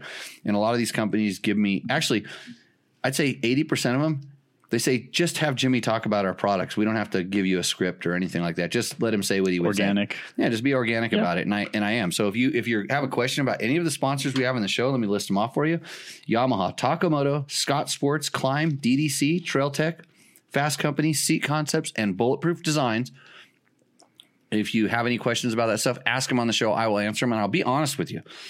If if you described me a situation where one of those companies' products would not be the best for you, I will tell you this. And this is the agreement I have with these companies that like they know that they, there's not exclusivity. It's like, mm-hmm. hey, they're supporting the show. They're supporting us because they like what we do. They enjoy it, and I'm having them on the show because I like what they do and I enjoy it, and they help us. You know, they they they allow us to come to you for free, and that's why Free Talk is asking, where's the tacos? There would be more tacos here if we had more sponsors. Yep. We'd have a taco plate, and then I would We're I would one sponsor short. of a taco plate. Yeah, it's Yeah. it's the gold. We have a list, and but the worst part about that is I'd be eating the tacos live, and it would sound horrible. But I'm going to drink tequila live, and tonight's tequila. Uh, get that get that camera up Yeah, here. you got it. Who's our That camera. that camera? Which one? It's That the- one. Look at this. Um, uh, Mark Daniels for you. This I got down in uh, in Cabo. When I was down there, I went to the really nice tequila shop. I told that story on episode probably one forty two. I'm guessing one forty one, one forty two. I think 145. I'm drinking it out of my shot ga- glass from my bartender Janie, who who uh, retired. She got me a Galapagos Islands. That's a blue footed booby. And Travis just ate shit, and I'm gonna have a little bit of a shot. And this is Okay. sipping tequila, by the way. But I got one question to go to quickly before we um before I have my sip of tequila. Redneck Supreme Leader 69. Remember him? Yeah. he asked a question on the the Instagram feed we were doing earlier. He said, "What state was the best most? Uh, what state has the best most options for dirt bike vacation?" Alaska is definitely not that state. Just saying that right now. Baja California. Baja California, which is kind of like connected. Look, Janie's there. She saw it. Yeah, thank you, Yeah. Janie. Cheers. So I have my sip. Baja California is the best one, and I'll bring up a former sponsor of the show, Costa Rica Unlimited. Costa Rica is another state where you can go to. Oh, it's a country? Okay. Yeah, you can go to the whole country of Costa Rica and ride all over there. Well, let's look up the formal Costa Rica definition of a Unlimited. It's a state of mind, Matt. yeah, it's state of mind. But, like a like a dirt dirt bike uh, vacations, I know where I go, and and I don't. Um, I go I go different places almost every year. I kind of will focus on a certain area, and I never go back to the same place that much. I, I mix it around and switch it around, and the the reason is is because I like to explore. I like to see new places, and that way I can I can know where the best place is. And then if you go someplace, if I go, if I pick a wrong area, which I have a couple times, mm-hmm. I picked the wrong area and went there because it was really good, and then it it got wrecked because it was really good. And every ding dong on every oh check me out, I'm riding here and here here here, posting tagging locations, all this stuff like some pristine stuff like and you get ding dong internet influencers says I rode here and they they you know they'll share track logs with you and stuff like that. Guess what? How much does that cost you to to get that information? Nothing. Zero, free. So you have mm-hmm. nothing invested and you go there and you have no idea about the guys that work on the trails and maintain the trails. It's somebody's secret stash essentially, or it's just a because any place that's really super close to big population, populous locations and stuff, generally not that good. Overused. It can be good, but it can be overused. So I, you know, I kind of get bummed when people talk about. That's why I really don't. I don't. uh I don't really comment on locations too much. You know, kind of Yeah. keep it keep it quiet, or you're. It's not going to be that good for very long. So I hate to to dance around the answer, but find it yourself. find it and and go there. And if you go there, put something back in. Just go. Just don't go and take. Put something back in. When I go ride on states that that have like you need to buy the sticker, I buy the sticker. I don't just mm-hmm. go. "Oh, I'll never get caught. I I buy the sticker. If you run into some guys that you know, you- some local guys or something like that, and they're riding around with chainsaws, help them Yeah. you know, or carry a chainsaw, do some trail work. When I go early season on some of these places, I cut trees, and and I don't know, you know, almost every one of these ding dongs that's a that's a that's that's talking. Oh, go here and go there. They don't work on trails. They post shit on Instagram and Facebooks and whatever. Have their have their their favorite routes on a list on some trail site or something like that. right. Right. Yeah, I want to. I like running into these guys and having a and having a nice discussion out in the woods with them. Yeah, Right. So, anyways, cheers. So, I mentioned before the break, I had a follow up question for something that you had brought up Mm-hmm. quite a while, quite quite a ways back. I'm kind of circling, not like a full city block, but a good chunk of a block. So you had mentioned that factory bikes back in the day were nothing like factory bikes today, and not necessarily in technology, but in the leap from a stock bike to a factory bike. You kind of implied that that was a greater leap than it is today. yes, Okay. because the bikes today are so good. Right. The, the difference, the bikes back then were not. They weren't. They were not as as tuned as good as they are today. Mm-hmm. And as much as guys will not believe me when I tell you this, the power delivery on the bikes today is a lot closer to the way that the factory motorcycle delivers it than you would think, as, Mm-hmm. as far as the smoothest. And everybody says this bike feels slow. Well, slow and and rideability kind of they kind of go a little bit hand in hand. And, Right. and on a factory bike, you turn the throttle and it, it just accelerates harder than the stock bike where you turn the throttle. But here's the thing about the stock bike if you can still turn the throttle, there's more power available for free. Mm-hmm. So don't give me my bike doesn't have enough power if you're not wide open. Just Right, right. like we'll stop right there. so So, well, my, my question is now, is that greatness? And I, I think I kind of, I think you've kind of stated the answer. So, is the reason for that gap being sh- uh, shrinking?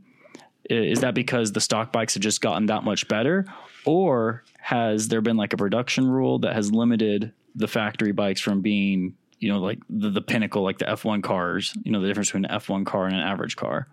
Yeah, well, it, it's it's it's technologies have gotten a lot better. So that so the technologies are available, like kind of shorten that gap up. The the the production kind of rule and the cost it takes to build a factory bike, and since the production bikes are so good, or they can make a production bike good enough to where it can be quote a factory bike with modifications that there's there's the thing is there's not a rider that needs that extra level they can do everything with basically production ish components with Right. fit and production rule to make it into what is a is a factory bike. And mm-hmm. I, I don't think what really makes a factory bike a factory bike is the amount of manpower and hours and tuning it takes to to to make it work the way that the rider needs to make it work. So when you when you sit there and go, I want kit or factory suspension, you're going to get suspension that is just as bad as the stock suspension from a standpoint of was it tuned for me? Mm-hmm. It's not. It's tuned for everybody. They when you buy kit suspension, in fact, they throw it.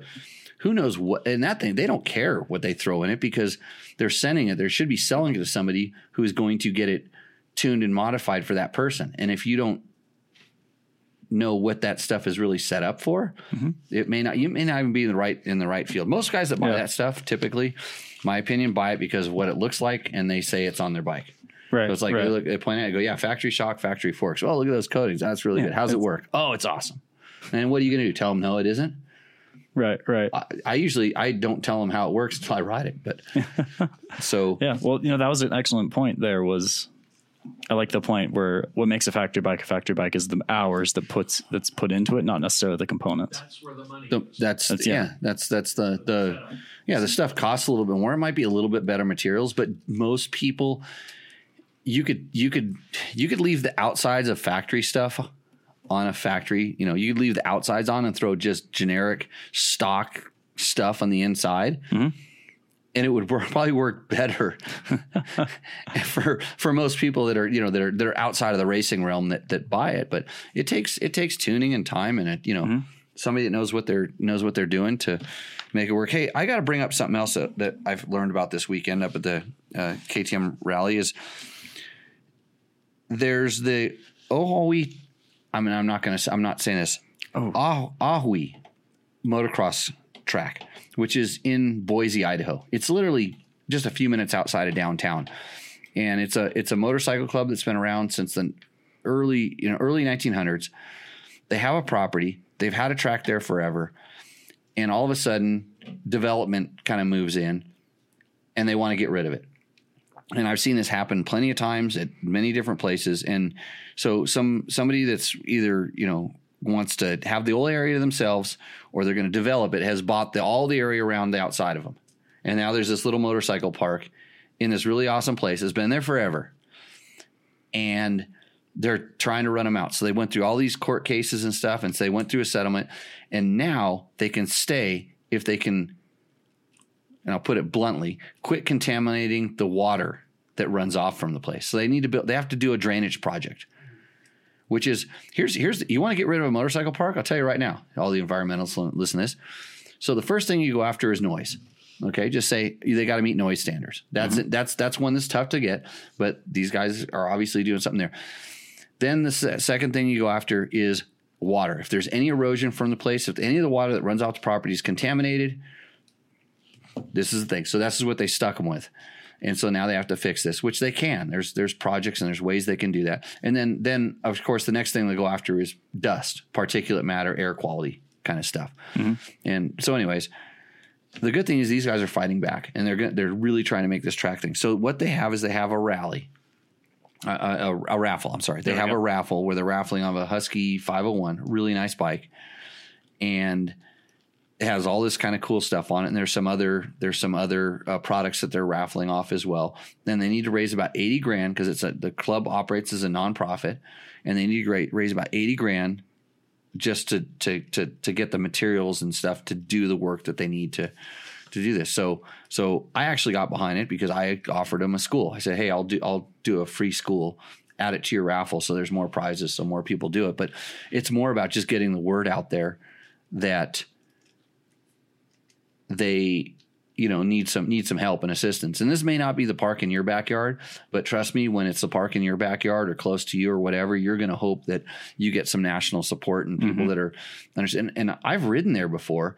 I rode there a long long time ago when i was going up to race the idaho 100 the the qualifier up there.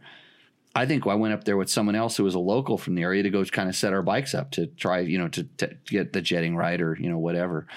Um, and and back then it was it seemed like it was a long ways out of town, but I knew we drove right through the middle of town to get there. I guess now it's right, you know, town is encroached on the on the riding area. But I think we have a link to put up uh, and it is up right now. in the chat. Yeah, so there's a link about the uh, And I'll put this link in the description for the podcast as well. awesome. So that way, the people who are listening to this a- after we record it, you can just go ahead and click the description, and it'll it should be there for you to click, and you can buy the raffle tickets. Yeah, there. buy some raffle tickets. Uh, support support them. Tell a friend. Share that link. That's that's the biggest thing. Share the link, and if you you know buy a few tickets and stuff, then you're you know you're in a raffle. And the the thing is, you you spend 20, 50, 100 bucks or whatever it is. You you spend this. And you forget about it, and somebody calls you up and says, "Hey, you want a husky?" there you go. You know, maybe you're that lucky duck. Yeah. So so please, like, you can put you can copy that link that I put in the chat, and you can put it on your social media right now. Yeah, if you're yeah, if you're sitting there like bored out of your skull, listen to this damn thing. And if you're if you're listening to this, go to the go to the show description and you'll see it there. Or you know, check out uh, dirtbiketest uh, dot com. We'll probably try to put something up there, and or it'll be in the, the link to this show. So, uh, good times. Great times. Anything else? Well, speaking of great times, I think it's time for everyone's favorite segment. No. How's your beginner bike testing going? It's going good. Yeah. going good. Yeah. Do you have a winner? I yeah, I've had a winner for about a week now. Okay, still secret, right? Still a secret for now. I do want it to be your, saved is for your mom is your mom going to tell us in the the video? My mom did pick The we, same bike we, as you. we agreed on the winner. Mm, that's good. Yeah. No, no fights. I think. Actually, Hey, two two of my testers agreed with me on the winner. You know what I want to do before um, Rooster Endo?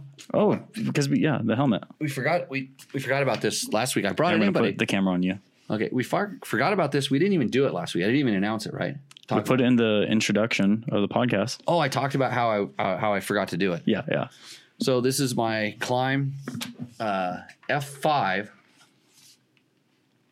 Krios. I'm trying to get the name right because I always forget the names of these things. So this is Klim's latest adventure by Kelvin. Here is and Bob's my my uh, the lapdog Bob is showing me my glasses that I don't have because no, it wasn't that it's I was sitting there trying to read it, and I'm like going, "Oh, I know they put the name here."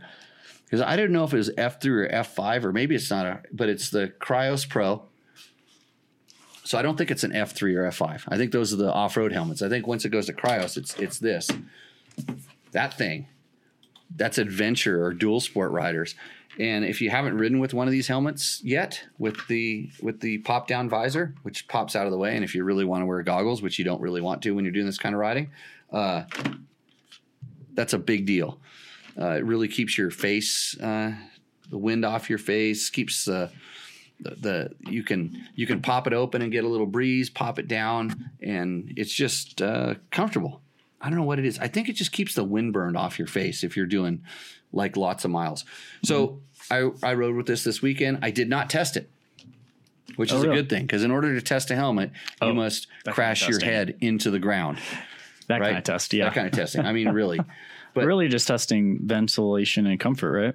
So the the the problem that I had with my older Klim uh, Krios helmets was venting. Number one was venting, and so we were riding in extremely cold, and then it got warm again, and they now have a little vent guy here that pops up and down, which is game changing. I mean, you could always open up the visor, but a lot of times there's bugs and different things. Rain, we had rain. Yeah, I remember you mentioning Yeah, that. a little bit of rain, and uh, you could put the visor, you know, all the way down. The rain isn't smacking on the cheek and the nose, and you can still let some air in there. There's also a vent up here that pops up and down, goes click click. Actually, the vent's in the way right now, but vent goes up and down. Awesome uh, venting. It's be- way better than before. So it went from nothing to something, which is good. Not like the super old climbing helmets. Do you remember those that had the had, the, had air channels and stuff in them? Oh yeah, I remember the first time I saw, uh, like you showed it to me, and Yeah. it was That's it's the most vented helmet in the world, but you don't want that much venting because it actually, if somebody roosts you, it it actually amplifies the roost into your head. Oh, it boy. sucks it back down.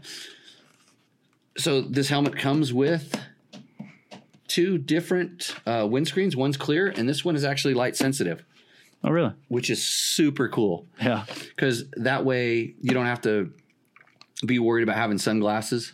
You know, uh, when you're when you're doing it, you don't have to have the sunglasses. It comes with the what do they call this thing? It's the it's the little stick-on thing that eliminates the the fogging. Oh, I forgot what those are called. I used to have to install those when I worked at a shop. It's called a Pinlock. There we go.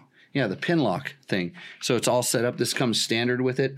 Uh, the the the other the other thing I had was the indexing on the old helmet wasn't as good for the for moving the vent up, and then the, the way it settled back down and sealed. This seems to be definitely improved. But I'll tell Yeah. you the one thing that you need to know about this helmet is is it's a round head shape helmet, and I have an oval head shape. Oh yeah. So more of an oval. I think I think it's it's I heard I've heard it's 50-50, but I think there's more ovals than there are rounds. And so I typically fit well into um, Arai helmets as opposed to Shoei. okay. And then and then uh, the Klim like the Klim F3 for instance feels like it's more of an oval where the F5 feels where, where it's more of a round shape. So I would suggest trying it in, trying it out, but even because of that, there's basically some channels. The the liner's totally removable up underneath here. You can pop the liner all out, and I was able to just like cut some of the channels on the foam down, and it was fine. So with a- just a slight modification, I turned it into a oval helmet. Yeah. There you and go. I and I was comfortable. Like I, I kind of when I put it on and tried, it, I said, "Oh, this might be a little bit round for me." Put it on after the first four hours. I had a couple little divots in my head, oh boy. and then I I pulled the liner back, saw where those things were, you know, tune them up a little bit, and then on the way back, I was fine. So all good there. And if you're smart, you put a all it takes is a sticker, and you're part of the club. So, the, oh, and if I do crash, this has Koroyd in it. Do explain what that is. It's like you take all the straws that are now illegal in California, mm-hmm. But it's made of this special material. They look like straws. They put them together. It's like an impactor crush barrier. Okay. So it allows torsional flex and Okay. compression Oh, as wow. well. So instead of just being like all EPS, Yeah. they have these Koroyd sections in here, and that's their Oh. that's Klim's uh, kind of extra level of safety. And I have torpedoed my head into a sand dune where I felt that uh, I said, "Oh, this is going to be bad," and it wasn't bad. And it was one. It was a, actually an early, early Koroyd helmet. And I opened it up and I looked inside. and said, "Holy crap! Look at that stuff! It's all twisted and distorted." And so I sent it back to him and said, "Yep, it did its job. That's perfect. That's a lot of energy wow. Yeah. that And stuff absorbs." So it's not MIPS or it's it's it's one of those things. It's, you know, it's, it's, it's almost like a bunch of little straws. it's essentially like straws Uh-huh. that, that that can that can break and crush and you know And, like, in t- different twist and everything. Yeah, they That's can, cool. They can deform. So Wow. It protects you and turtles. Turtles have straws too. Well, the, the whole kills- thing, the, whole- the whole thing about plastic straws is like turtles. And No, stuff. straws kill turtles and dolphins and Yeah, tuna yeah. fish, but they help your head Yeah, but, but that's not when going to they're the when turtles they're because called it's protecting Koroyd you. and they're in the Klim Krios. Yeah. yeah. It's not the F five. It's Krios. It might be called a Krios F five. I something tells me I saw F five in there or something, but it's an EC. It's an EC DOT helmet, so it meets all the standards that I like. Uh, and all good. So I forgot to talk about that last week. I was going to talk about it. I was going to talk about it that I was going to use it, and now I used it and I like it. Nice. And just a small tune up for me on the foam. But I would like most helmets. I would really like to get a try on before I actually purchase them. Right. And, and that's that's uh, difficult with if you're doing a lot of stuff mail order. But uh, yeah, worked out worked out awesome. Especially so. Just let me know if you're not a if you're a if you're a really if you're a more round head form, you're going to love it right away. If you're more oval, might need a little bit of tuning. Do you have that backwards? Round, it's a round helmet, and if you're an oval head like me, Okay. you might need a tune. Yeah, it's, I it's- think I, I heard you backwards before. right. It's it's so it's it's set up for round head shape Mm-hmm. more than oval. So it's it, it just in, Yeah. in my opinion, it's I, I would say it's actually kind of in the middle because it's not as bad as some round ones. But then again, the way that they have the foam set up inside there Mm-hmm. these days, a lot of times there's only certain parts that are contacting your head. So like the parts that are making it into a round head shape can easily be kind of you know tuned down a little bit. And it, it might not in in the grand scheme of things, it might affect the the you know the the compression because you don't get that little bit of compression from that that ridge of foam. Mm-hmm. Actually, on, s- on some of the helmets when we tested, did a really crazy test on helmets. The the way that the helmets were able to achieve a really good rating was to have like little ribs of foam as opposed to just a piece of foam. Mm-hmm. So like kind of like a bicycle helmet. If you see bicycle helmets, the way that the you know the bicycle helmets are all vented, it's Yeah. actually really good for absorbing impacts because they crack and break as opposed to stay all together and and so they they they Well, it allows the, the kind of it focus the force is distributed to to crush the things rather than just push it on you. Then yeah. And Bob's raising his hand. It's amazing how much a lapdog knows about motorcycles and things. Distance for energy attenuation. Mm-hmm. And so those little ribs give you more distance. Ribs Yeah. give you more distance before it it it, it, mm-hmm. it takes more time Yes. for the impact for the for the for the energy energy is attenuated. transfer mm-hmm. into the brain. So Todd Kelly has a nice question. What's that? What do you think about mountain bike helmets for more slow riding? It's kind of a trend here in southern Arizona to wear highly vented full face mountain bike helmets during the hot months. You know, if you tell me how you're going to crash, Todd, I'll tell you exactly which helmet to wear. It's that simple. Unfortunately, on your motorcycle, it's real easy to twist the throttle and get going a little bit faster than you ever will on your motorcycle, on your mountain bike. And a lot of the injuries, the head injuries that I have been associated with, not me personally, uh, but I've been around, involve the motorcycle hitting the rider in the head.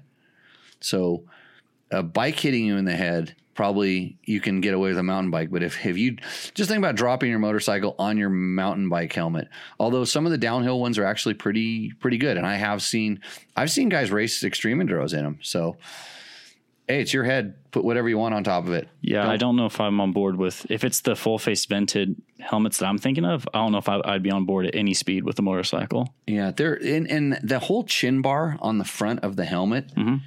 There there are some tests into that, but it's really not that. It's they they don't care about your face. Like when they're designing a helmet, they're more worried about your brain. So it's kind of encompassing up here. That's why you can get away with those you know, like in the DOT tests, you can have those like dome helmets that people are wearing and stuff. Just mm-hmm. those because you just have to protect the top part of the skull. They don't care about your jaw and your nose. If you care about your jaw and your nose and things Yeah. like that, well, you might want to think a little bit about about that. So, um, yeah, I, I'm- I'm just of the point where you need to you need to make your own decisions about your safety, and and I will tell you what I know. But at the end of the day, you know, if you want to ride with uh, no helmet or something like that, or less of a helmet, I just don't want to pay your medical bills.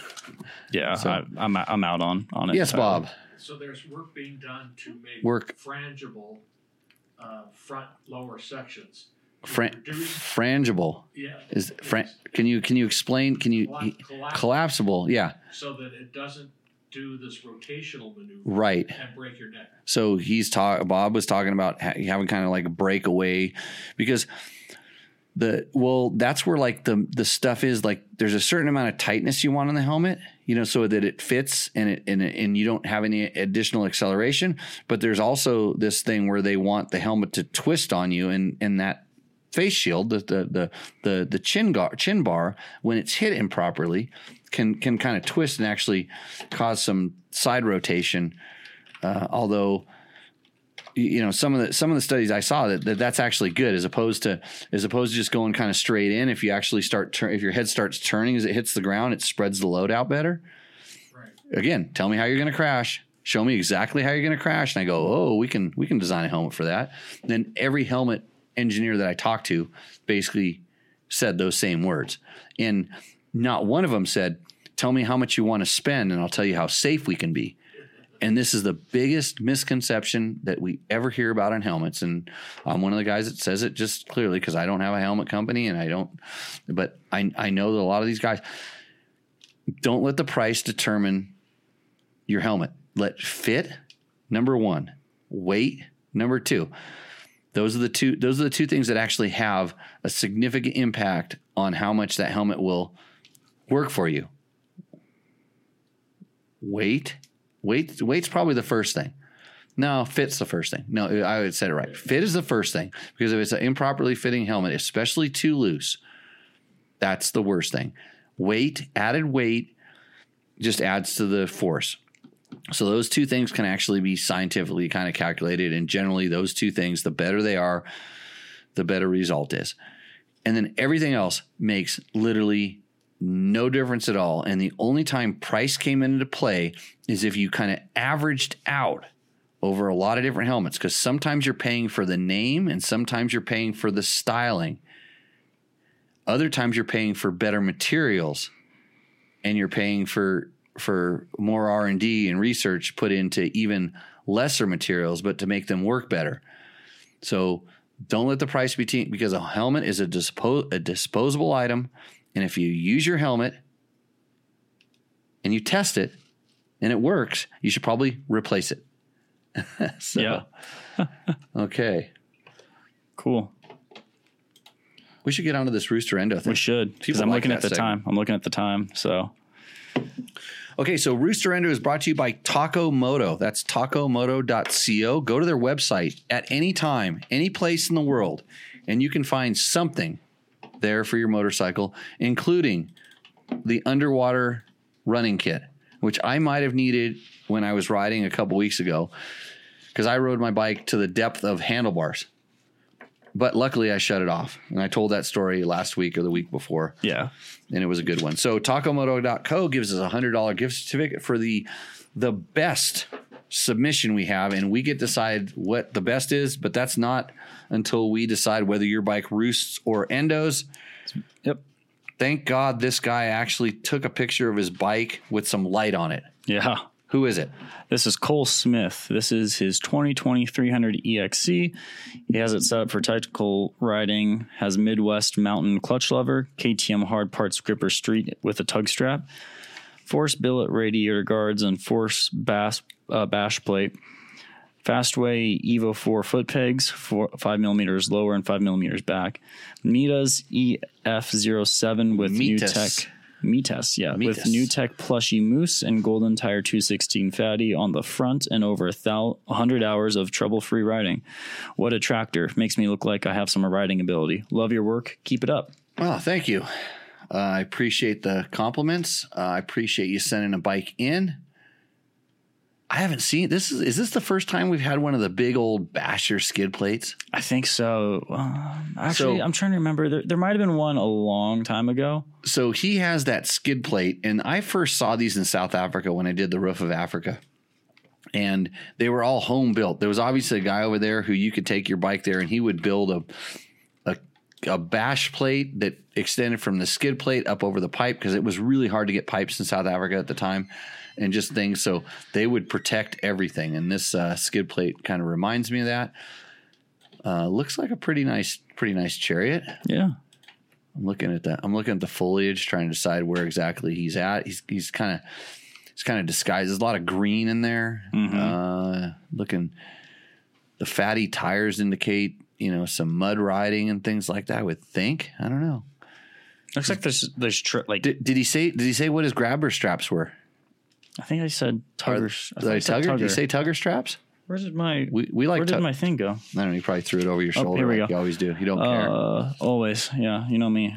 Uh, no, it just says tug strap. Uh, KTM hard par- hardware's gripper and tug strap. Okay. Gripper seat and tug strap. gripper seat. Okay, yeah. So tugger. I probably they're probably tugger straps. This guy's getting busy with his bike. Yeah. I mostly like it. What what sprockets are those? He definitely needs some DDC ones, but what sprocket? Can you? Is that stock or Renthals? It doesn't look like stock. Let me see if I can enhance here. Looks Uh, like his chain's, my- chain's a little too tight too. You know, chain might just be a tad bit on the tight side. Or so if you if you're on our uh, our video feed, That looks. looks tight, doesn't it? Oh, the chain definitely does. The and it looks like a steel. So I'm the reason I caught that. It looks like a steel sprocket. It looks like a like a. Oh man, I, don't know. Like it doesn't look like a Sunstar one because Sunstar does those those kind Yeah, of Swiss cheesy stainless steel it's ones. definitely not Sunstar. And and judging by the color of his chain, he's got some uh, you know some definitely some caustic water down there. I, I'm looking at that plant in the background. Is that Hawaii? but I don't know. Uh, I'm liking this. I think it's. Uh, I think he's got his bike set up, but loosen up your chain because I don't want your countershaft bearing to go out like Cooper's did. So yeah, uh, I'm going roost, Matt. What are you doing? Uh, it's kind of middle of the road. Middle of the road. Well, everybody goes so crazy with graphics and all this other stuff. No, I, appreciate just the Just- the plastics. I don't think this guy looks at his bike. He stands around and looks at his bike that much. He just he just rides it, yeah, and that's why I'm. He's more a little bit more like me. So you know. Yeah, Rooston. I don't know why I would like somebody to be more like me because it's stupid, but okay. All right, so this was an email submission sent to me a couple days ago. This is this is a good one. What is it? A video? No, it's not a video. The the only video one is the one that George sent. roost. This board is falling apart. We need a cork board. Moving forward, We need to talk to. We need to get. Does anybody here want to be uh, like a like an intern at Dirt Bike Test? Uh, we're we're having intern position in Pahrump, Nevada. You have to work. Well, it's real simple. You you could probably work for four days and and save me one hour of my work. I mean, in other words, I could do what you, I'm going to ask you to do in one hour, but it'll take you four days to do because I have to keep re-explaining it. So net net, I'll lose a lot of time, but you'll learn a lot, and then you come be an intern. I don't care if you're 70 years old. Bob, how old are you? Old. Okay, so I'm going to fire Bob even from being the lapdog in the in the in the room Uh, because all the other kids had to go to school, so we fired him. Okay, what's this? This is from Landon Snyder. It's a stock 2021 KTM 300 XCW with a custom seat delete kit. Feel free to schedule a class with him to learn how to accomplish such a mod. So his buddy sent this in. No, no, this is him. Oh, he sent it in. Yeah. Oh, he wants to schedule a class with you. Nah, he says He he will might have schedule a class with him so we can learn how to do this. Oh, And I don't think I wanted to attend that. I know how to do that. It's yeah, you just put it in first gear and you twist the throttle. Yeah, you regrip the throttle in a bad way, and then Yeah. you just yeah, just do that. This is easy mod. Yeah. Easy mod, yeah. He well, actually, what he was doing is he listened. He's a good listener to the show. Obviously, if you sent this stuff in, Mm-hmm. and and he was thinking about buying the ECU and some reeds and a different pipe and a different muffler. Yeah. and he was going to buy all that stuff. And he said, "Well, Jimmy said there's more power for free if I just turn the throttle farther." Mm-hmm. and then he, and then he got the free seat delete kit that came along with that. You know, I hear Canadians are good at looping out 300s. Is it Canadian? I don't think so. Why Canadians? Wasn't that a Canadian with your 300? Oh, that's right. I forgot about that. No, they don't just loop it out. They smack. They smack. His muffler still looks pretty good. Yeah. Like my muffler was in a different location when when that Canadian guy. I, I I blame it on the fact that they're not used to being out in the sun and everything. They live underground most of the year, and so they came out and their their little beady eyes aren't used to all that sun. And then when they when they kind of they they close down, they can't see, and and then then there's the throttle. So, uh, well, you looped out, but you endo. In my world, I like the confusion on his on his face. Do you think a subframe is okay? Yeah, I don't. I I'm, I was actually just started thinking that as you said that. Well, so I'm sure that all the Husky people out there, the the white KTM's that have plastic subframes, Yeah. I wonder what would happen there. But I don't. I, I don't see. It kind of looks like it's okay. Yeah, the fact that it came off together, but I don't. I I think the way that that is. What year was it? 2020? 21. 21. That has a single Yeah. a single seat bolt that goes through there. What does that actually bolt to? Does it bolt to the fender? Yeah. It's kind of all in. It's all plastic Yeah, in that fender. bolt Goes all the way through to the other side. There must Yeah. have been some kind of crack there already for it to break off like that. Yeah, he's lucky his gas tank didn't come off too. Yeah. Endo. I'm not coming to your class either. I'm going to the guy who straps my bike into the wheelie machine where I can just like turn them turn the throttle and I don't do anything. I just like ride along and I think I learned how to wheelie by doing it. Cuz if I can't take a pill, put it on a machine or, you know, do it for free then why would I want to put any extra work? Whoa. Here we go. Yeah, there's a there's two like this. Two like this. Well, not quite like this, but all right. This is 2003 XR650L. He should have just put the years. It could be like 2022 to 1996. What is going on with that muffler? That's the stock one. That's stock? Yeah. Whisper quiet. Oh yeah. Holy Yeah. crap. Okay. Seat concept seat. Hebo Good. Trials handlebars with tusk clamps. Oxford heated grips. Rejetted carb and K&N air filter. Kenda K270 rear tire. Pirelli MT21 front tire. eBay rear shark fin. JT Racing eBay. O-ring chain. eBay rear shark fin. He bought the he bought it this spring with 4200 miles on it. Thing's barely broken in. Yeah. He's got quite a lot of miles left to go on that. That that thing will last. That thing's going to last till it's illegal to ride because it has Yeah. a gas motor in it. That is that's a that's a cherry. That's a Bush Pig Royale. And he hasn't he hasn't put a big tank on it or anything like that. It's like that was the number one mod for us out in the desert when we had those. But uh that seems like a pretty nice cherry. Whisper quiet for sure with that stock muffler on it. It weighs like three hundred and something pounds. A muffler. Yeah, well, the bike in general, but the muffler isn't helping any. Uh, like his choice of rear tire, you know, Kenda, although I do not like that rear tire. Yep. But he's probably putting logging some street miles on the thing too, so that'll work out. What do you think, Matt? Oh, roost. roost. What if it was a KLR? Uh, it goes above the 570. It goes above, yeah. Yeah, because you know we were talking about greatest bikes in the world. Oh, geez. KLR 650. I have a KLR 650 in the shop right now. I don't see you riding it every day. You should say, I don't really want to drive my mom car back into Vegas. Can I ride the KLR, Jimmy? And I'm like, yeah. Do you, do you, do you know how many, that. do you know how many chicks will be following you back to your palace in Vegas if you ride that KLR over the hill? Uh, absolutely none. Uh, lots of them. They, you, No, you, no, no, no, no. Yeah, not, they- not a KLR. th- you have no idea how many girls would crawl out of the drainage culverts and stuff like that when you're going through town. you know, I have yet to see the effect of me riding motorcycles actually work on women. Oh, well. Around Yeah. Hey, does it look like you probably can't see it, but in the upper left hand corner of this picture, does it look like there's a crazy man? It almost looks like Theodore Roosevelt is is his face is in one of those trees. I have no idea what Overlooking- I do not see. Oh shit! I kind of see it. You gotta you gotta work on the clipping there. You gotta No, tune, I tune think it's the down. headphones. Yeah, I see it. Yeah. Yeah. It's so weird how we can see faces and No, I patterns like Uh, there's that. something there's something wrong with me, but other than that, No, no, uh, no. I, I see it too. So you're going with this bike, Roos? I think it wrists.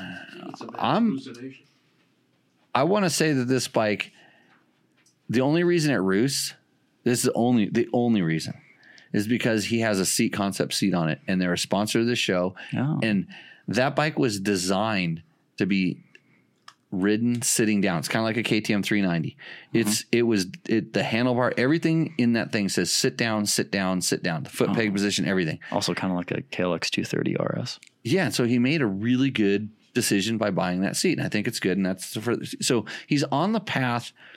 He'll be riding. A, he'll be riding a, a Yamaha in a few years. Mm-hmm. He'll have a Tenere.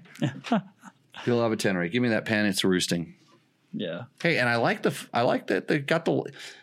He actually carefully placed that bike on a really bitchin' trail that I want to ride in a nice green forest, and That's awesome. yeah, pretty cool. Thank you. All right. And here we go.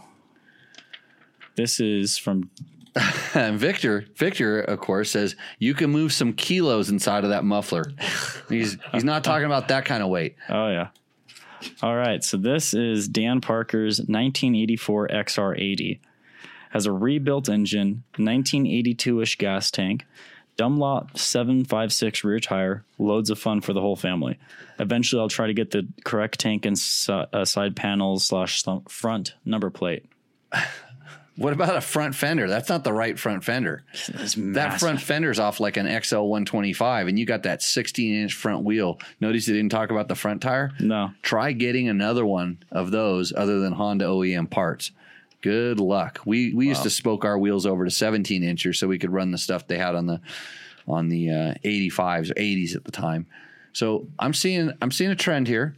It's where somebody wins the hundred bucks And then they submit. and they go for it because if you're if you're not looking at this photo, if you're listening to this, he has probably I want to say two two third. Well, he has two kids on there. yeah.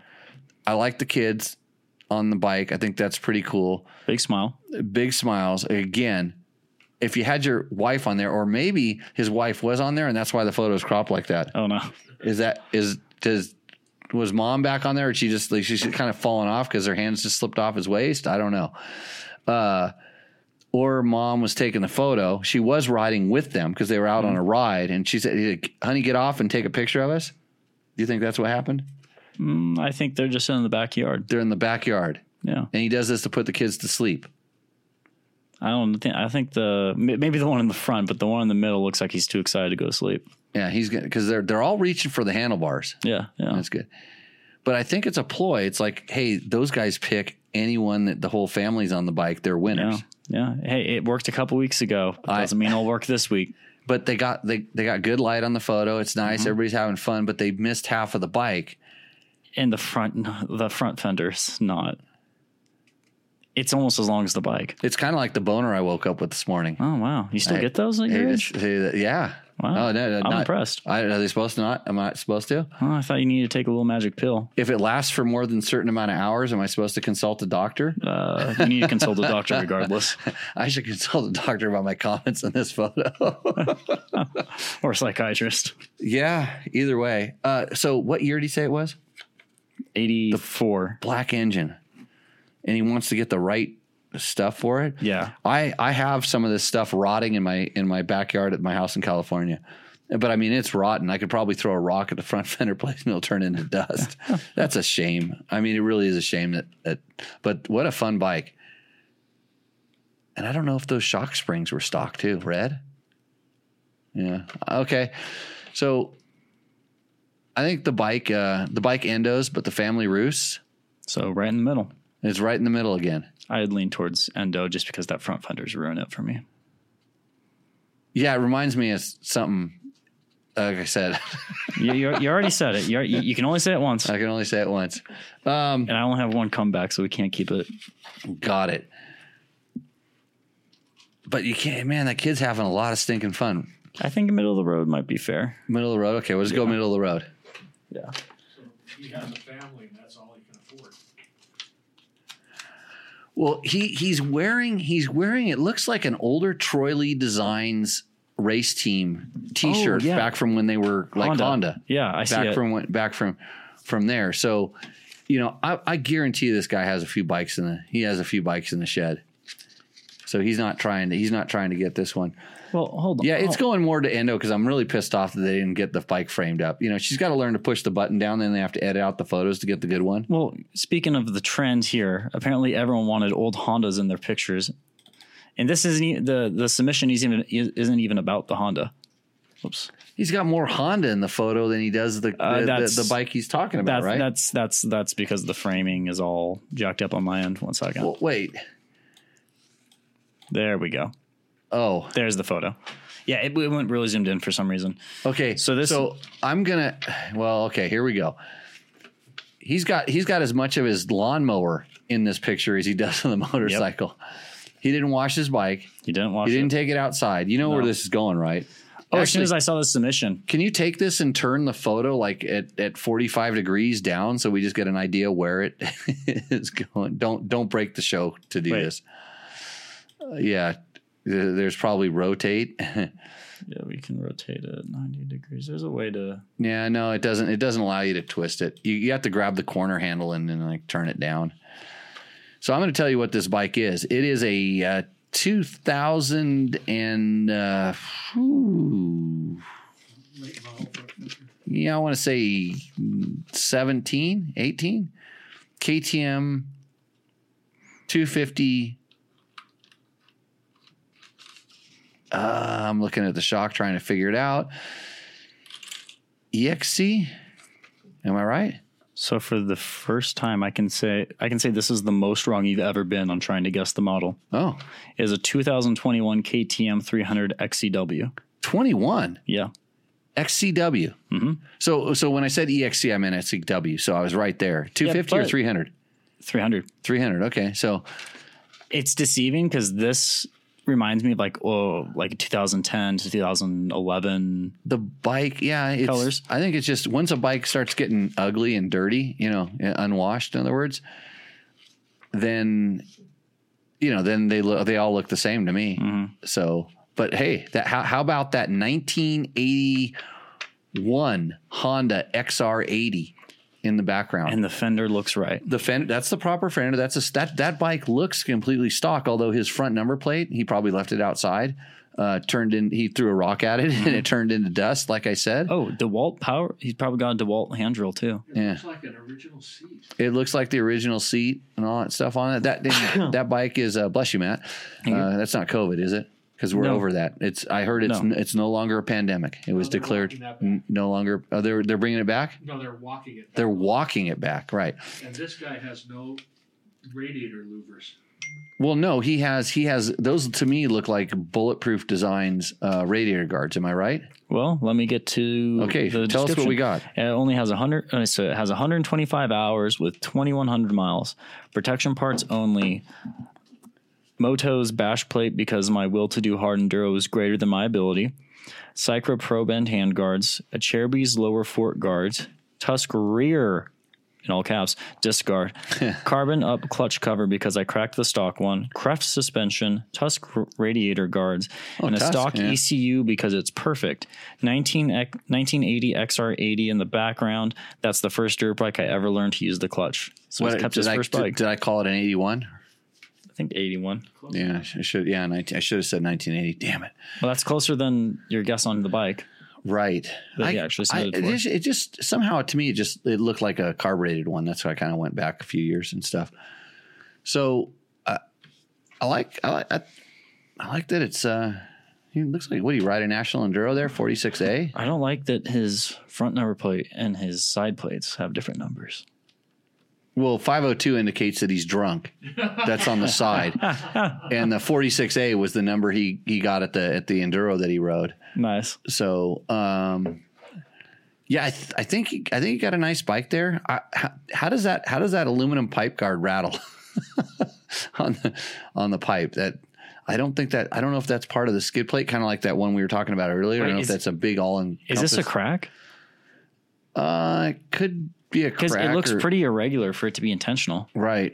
It's so he has a he has a Jagged. Let me let me zoom in on that because that It looks Oh, like it- it, it bolts, is intentional. It bol- bolts over a- it. Bolts across. Yeah, that is intentional. Does he say what kind of pipe guard that is, or is that the is that the skid plate and it's all encompassed? Uh, Moto's bash plate. Moto's. I, I'm not familiar Neither with this I. brand, and I don't know, but uh, yeah, I It's a flying buttress. yeah, it's well.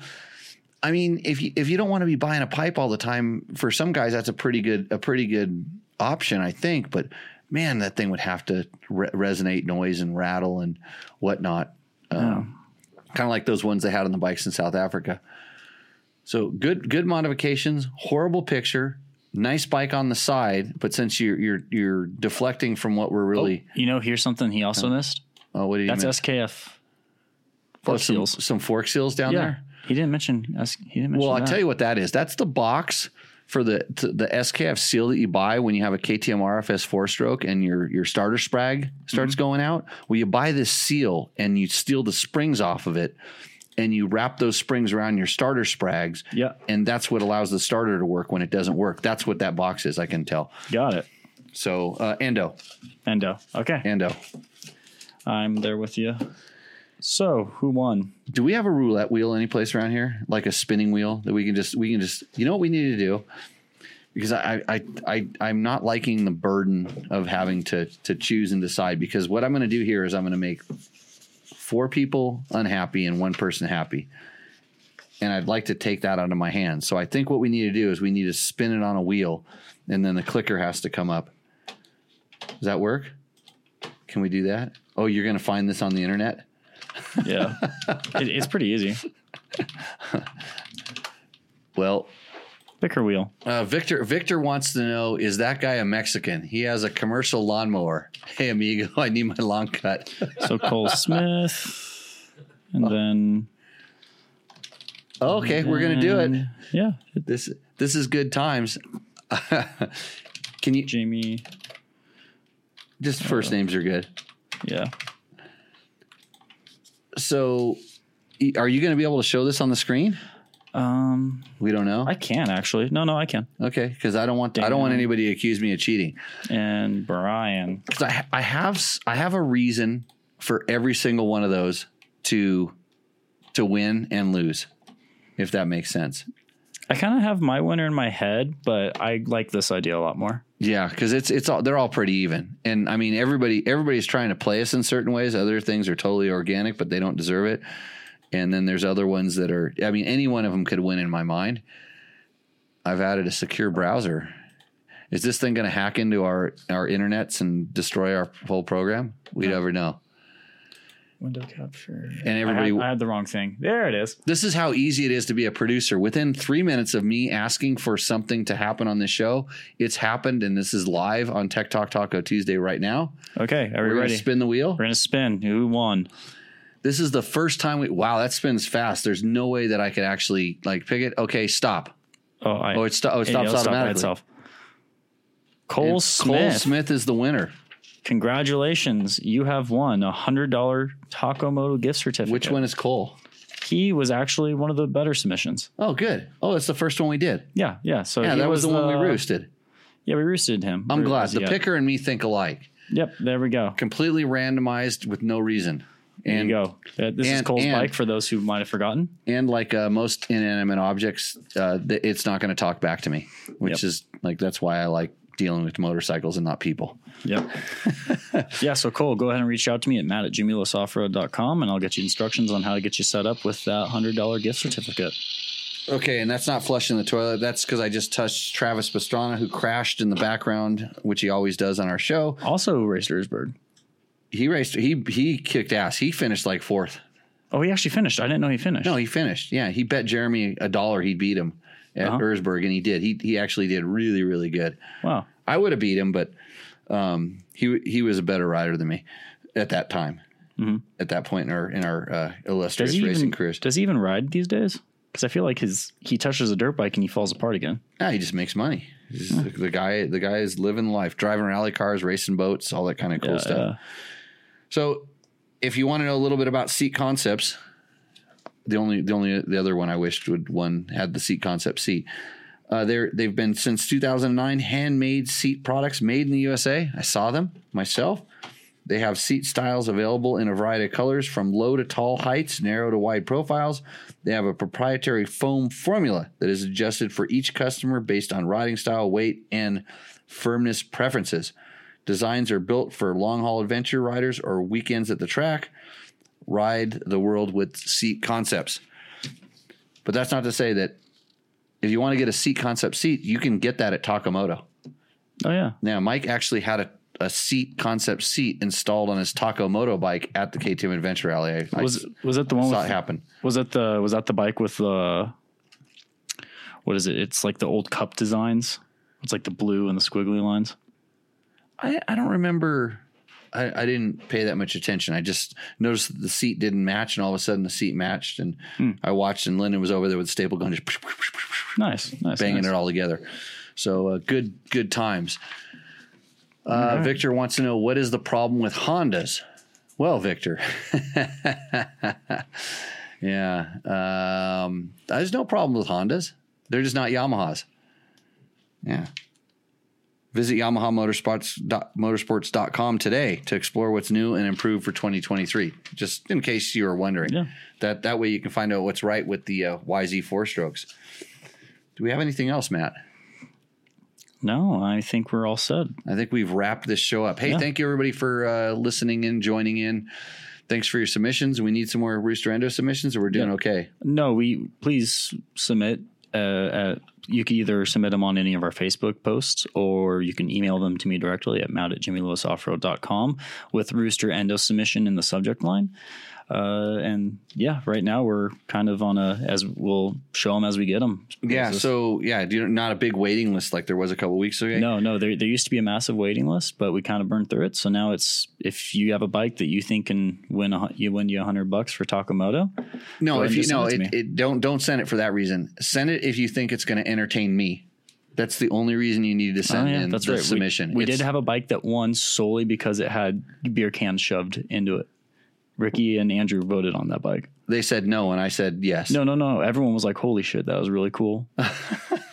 now we're Because we didn't even notice it at first. Now- we were just looking at the bike and like, "Oh, that's a cool bike." And now then, we're oh, gonna get five bikes with beer cans shoved into it. No, Hey, we're just gonna get a bunch of XRs like we did this this week. yeah. So the ah awi ah ah Let me put that link oh in the chat one more time. Yeah, we track in Idaho. They need your help. Uh, we talked about that in the middle of the show, but we have a link in our thing. But you can. They have a raffle where they're giving away a Husky 501. That's super awesome. Mike has uh Mike. You know, I called I called another guy Kurt. I called him Steve or something. He's like, no, it's it's Kurt. And I'm like, I know, I just don't remember this. But I was saying Matt has a lot of beginner bike videos up on dirtbiketest.com. Trevor's been sleeping at the wheel right now, probably getting ready for twenty four hours. some racing. Yeah, the 24 hours. Well, actually, I, I would I wouldn't say he's been sleeping. He put up a guts racing seat test the other day. That's I, I don't even see this stuff. That's wrong company. Doesn't even exist. Oh, oh, yes. oh yeah, that's right. I Yep. forgot. Uh, check out jimmylewisoffroad.com. If you want to get in one of our classes, we announced the dates last week in our newsletter. The classes are filling up quick. And if you need to know those dates, send me an email. It's pretty easy. My name at my website will get you there, and I can get you the information so you can get signed up. And other than that, I think that's all we have to list. Share this with a friend. Tell it. Actually, don't don't tell anybody. Just keep it your own secret, and then you can be smarter than everybody else. So for Matt Mattoon, for all of the kids that we fired off this show, uh, for Mojave Bob, our lapdog of a of a of an in studio guest. Thank you for all the uh, advice, questions, bad advice, insults. Uh, It was a fun show. it was a fun show. We'll be back. Uh, yeah, going to be back next week. Okay. I, I I got some big events that I'm working on coming up. I might have to take a couple weeks off because I'll be out in the desert with a Yeah. hundred women. But Will Will you be? don't put that on my Grindr account. Well, I won't. I won't. and I'm I'm, I'm not going to put in the the morning morning wood comment yet earlier either. Okay, so Oh, the, uh, is next week going to be Zoom? for the for the students of the class, or for the rally class. Uh, that's oh no no no no no! Ne- next week I'm going to be here in Okay, studio. sweet. Yeah. Why? Do you got a hot date next Tuesday night? Never. Okay. Never. I shouldn't. Well, it, don't ride the KLR then, because they'll be the chicks will be chasing you. So with that, everybody, uh, thanks for joining, and we will see you out in the trail. Cheers. Cheers.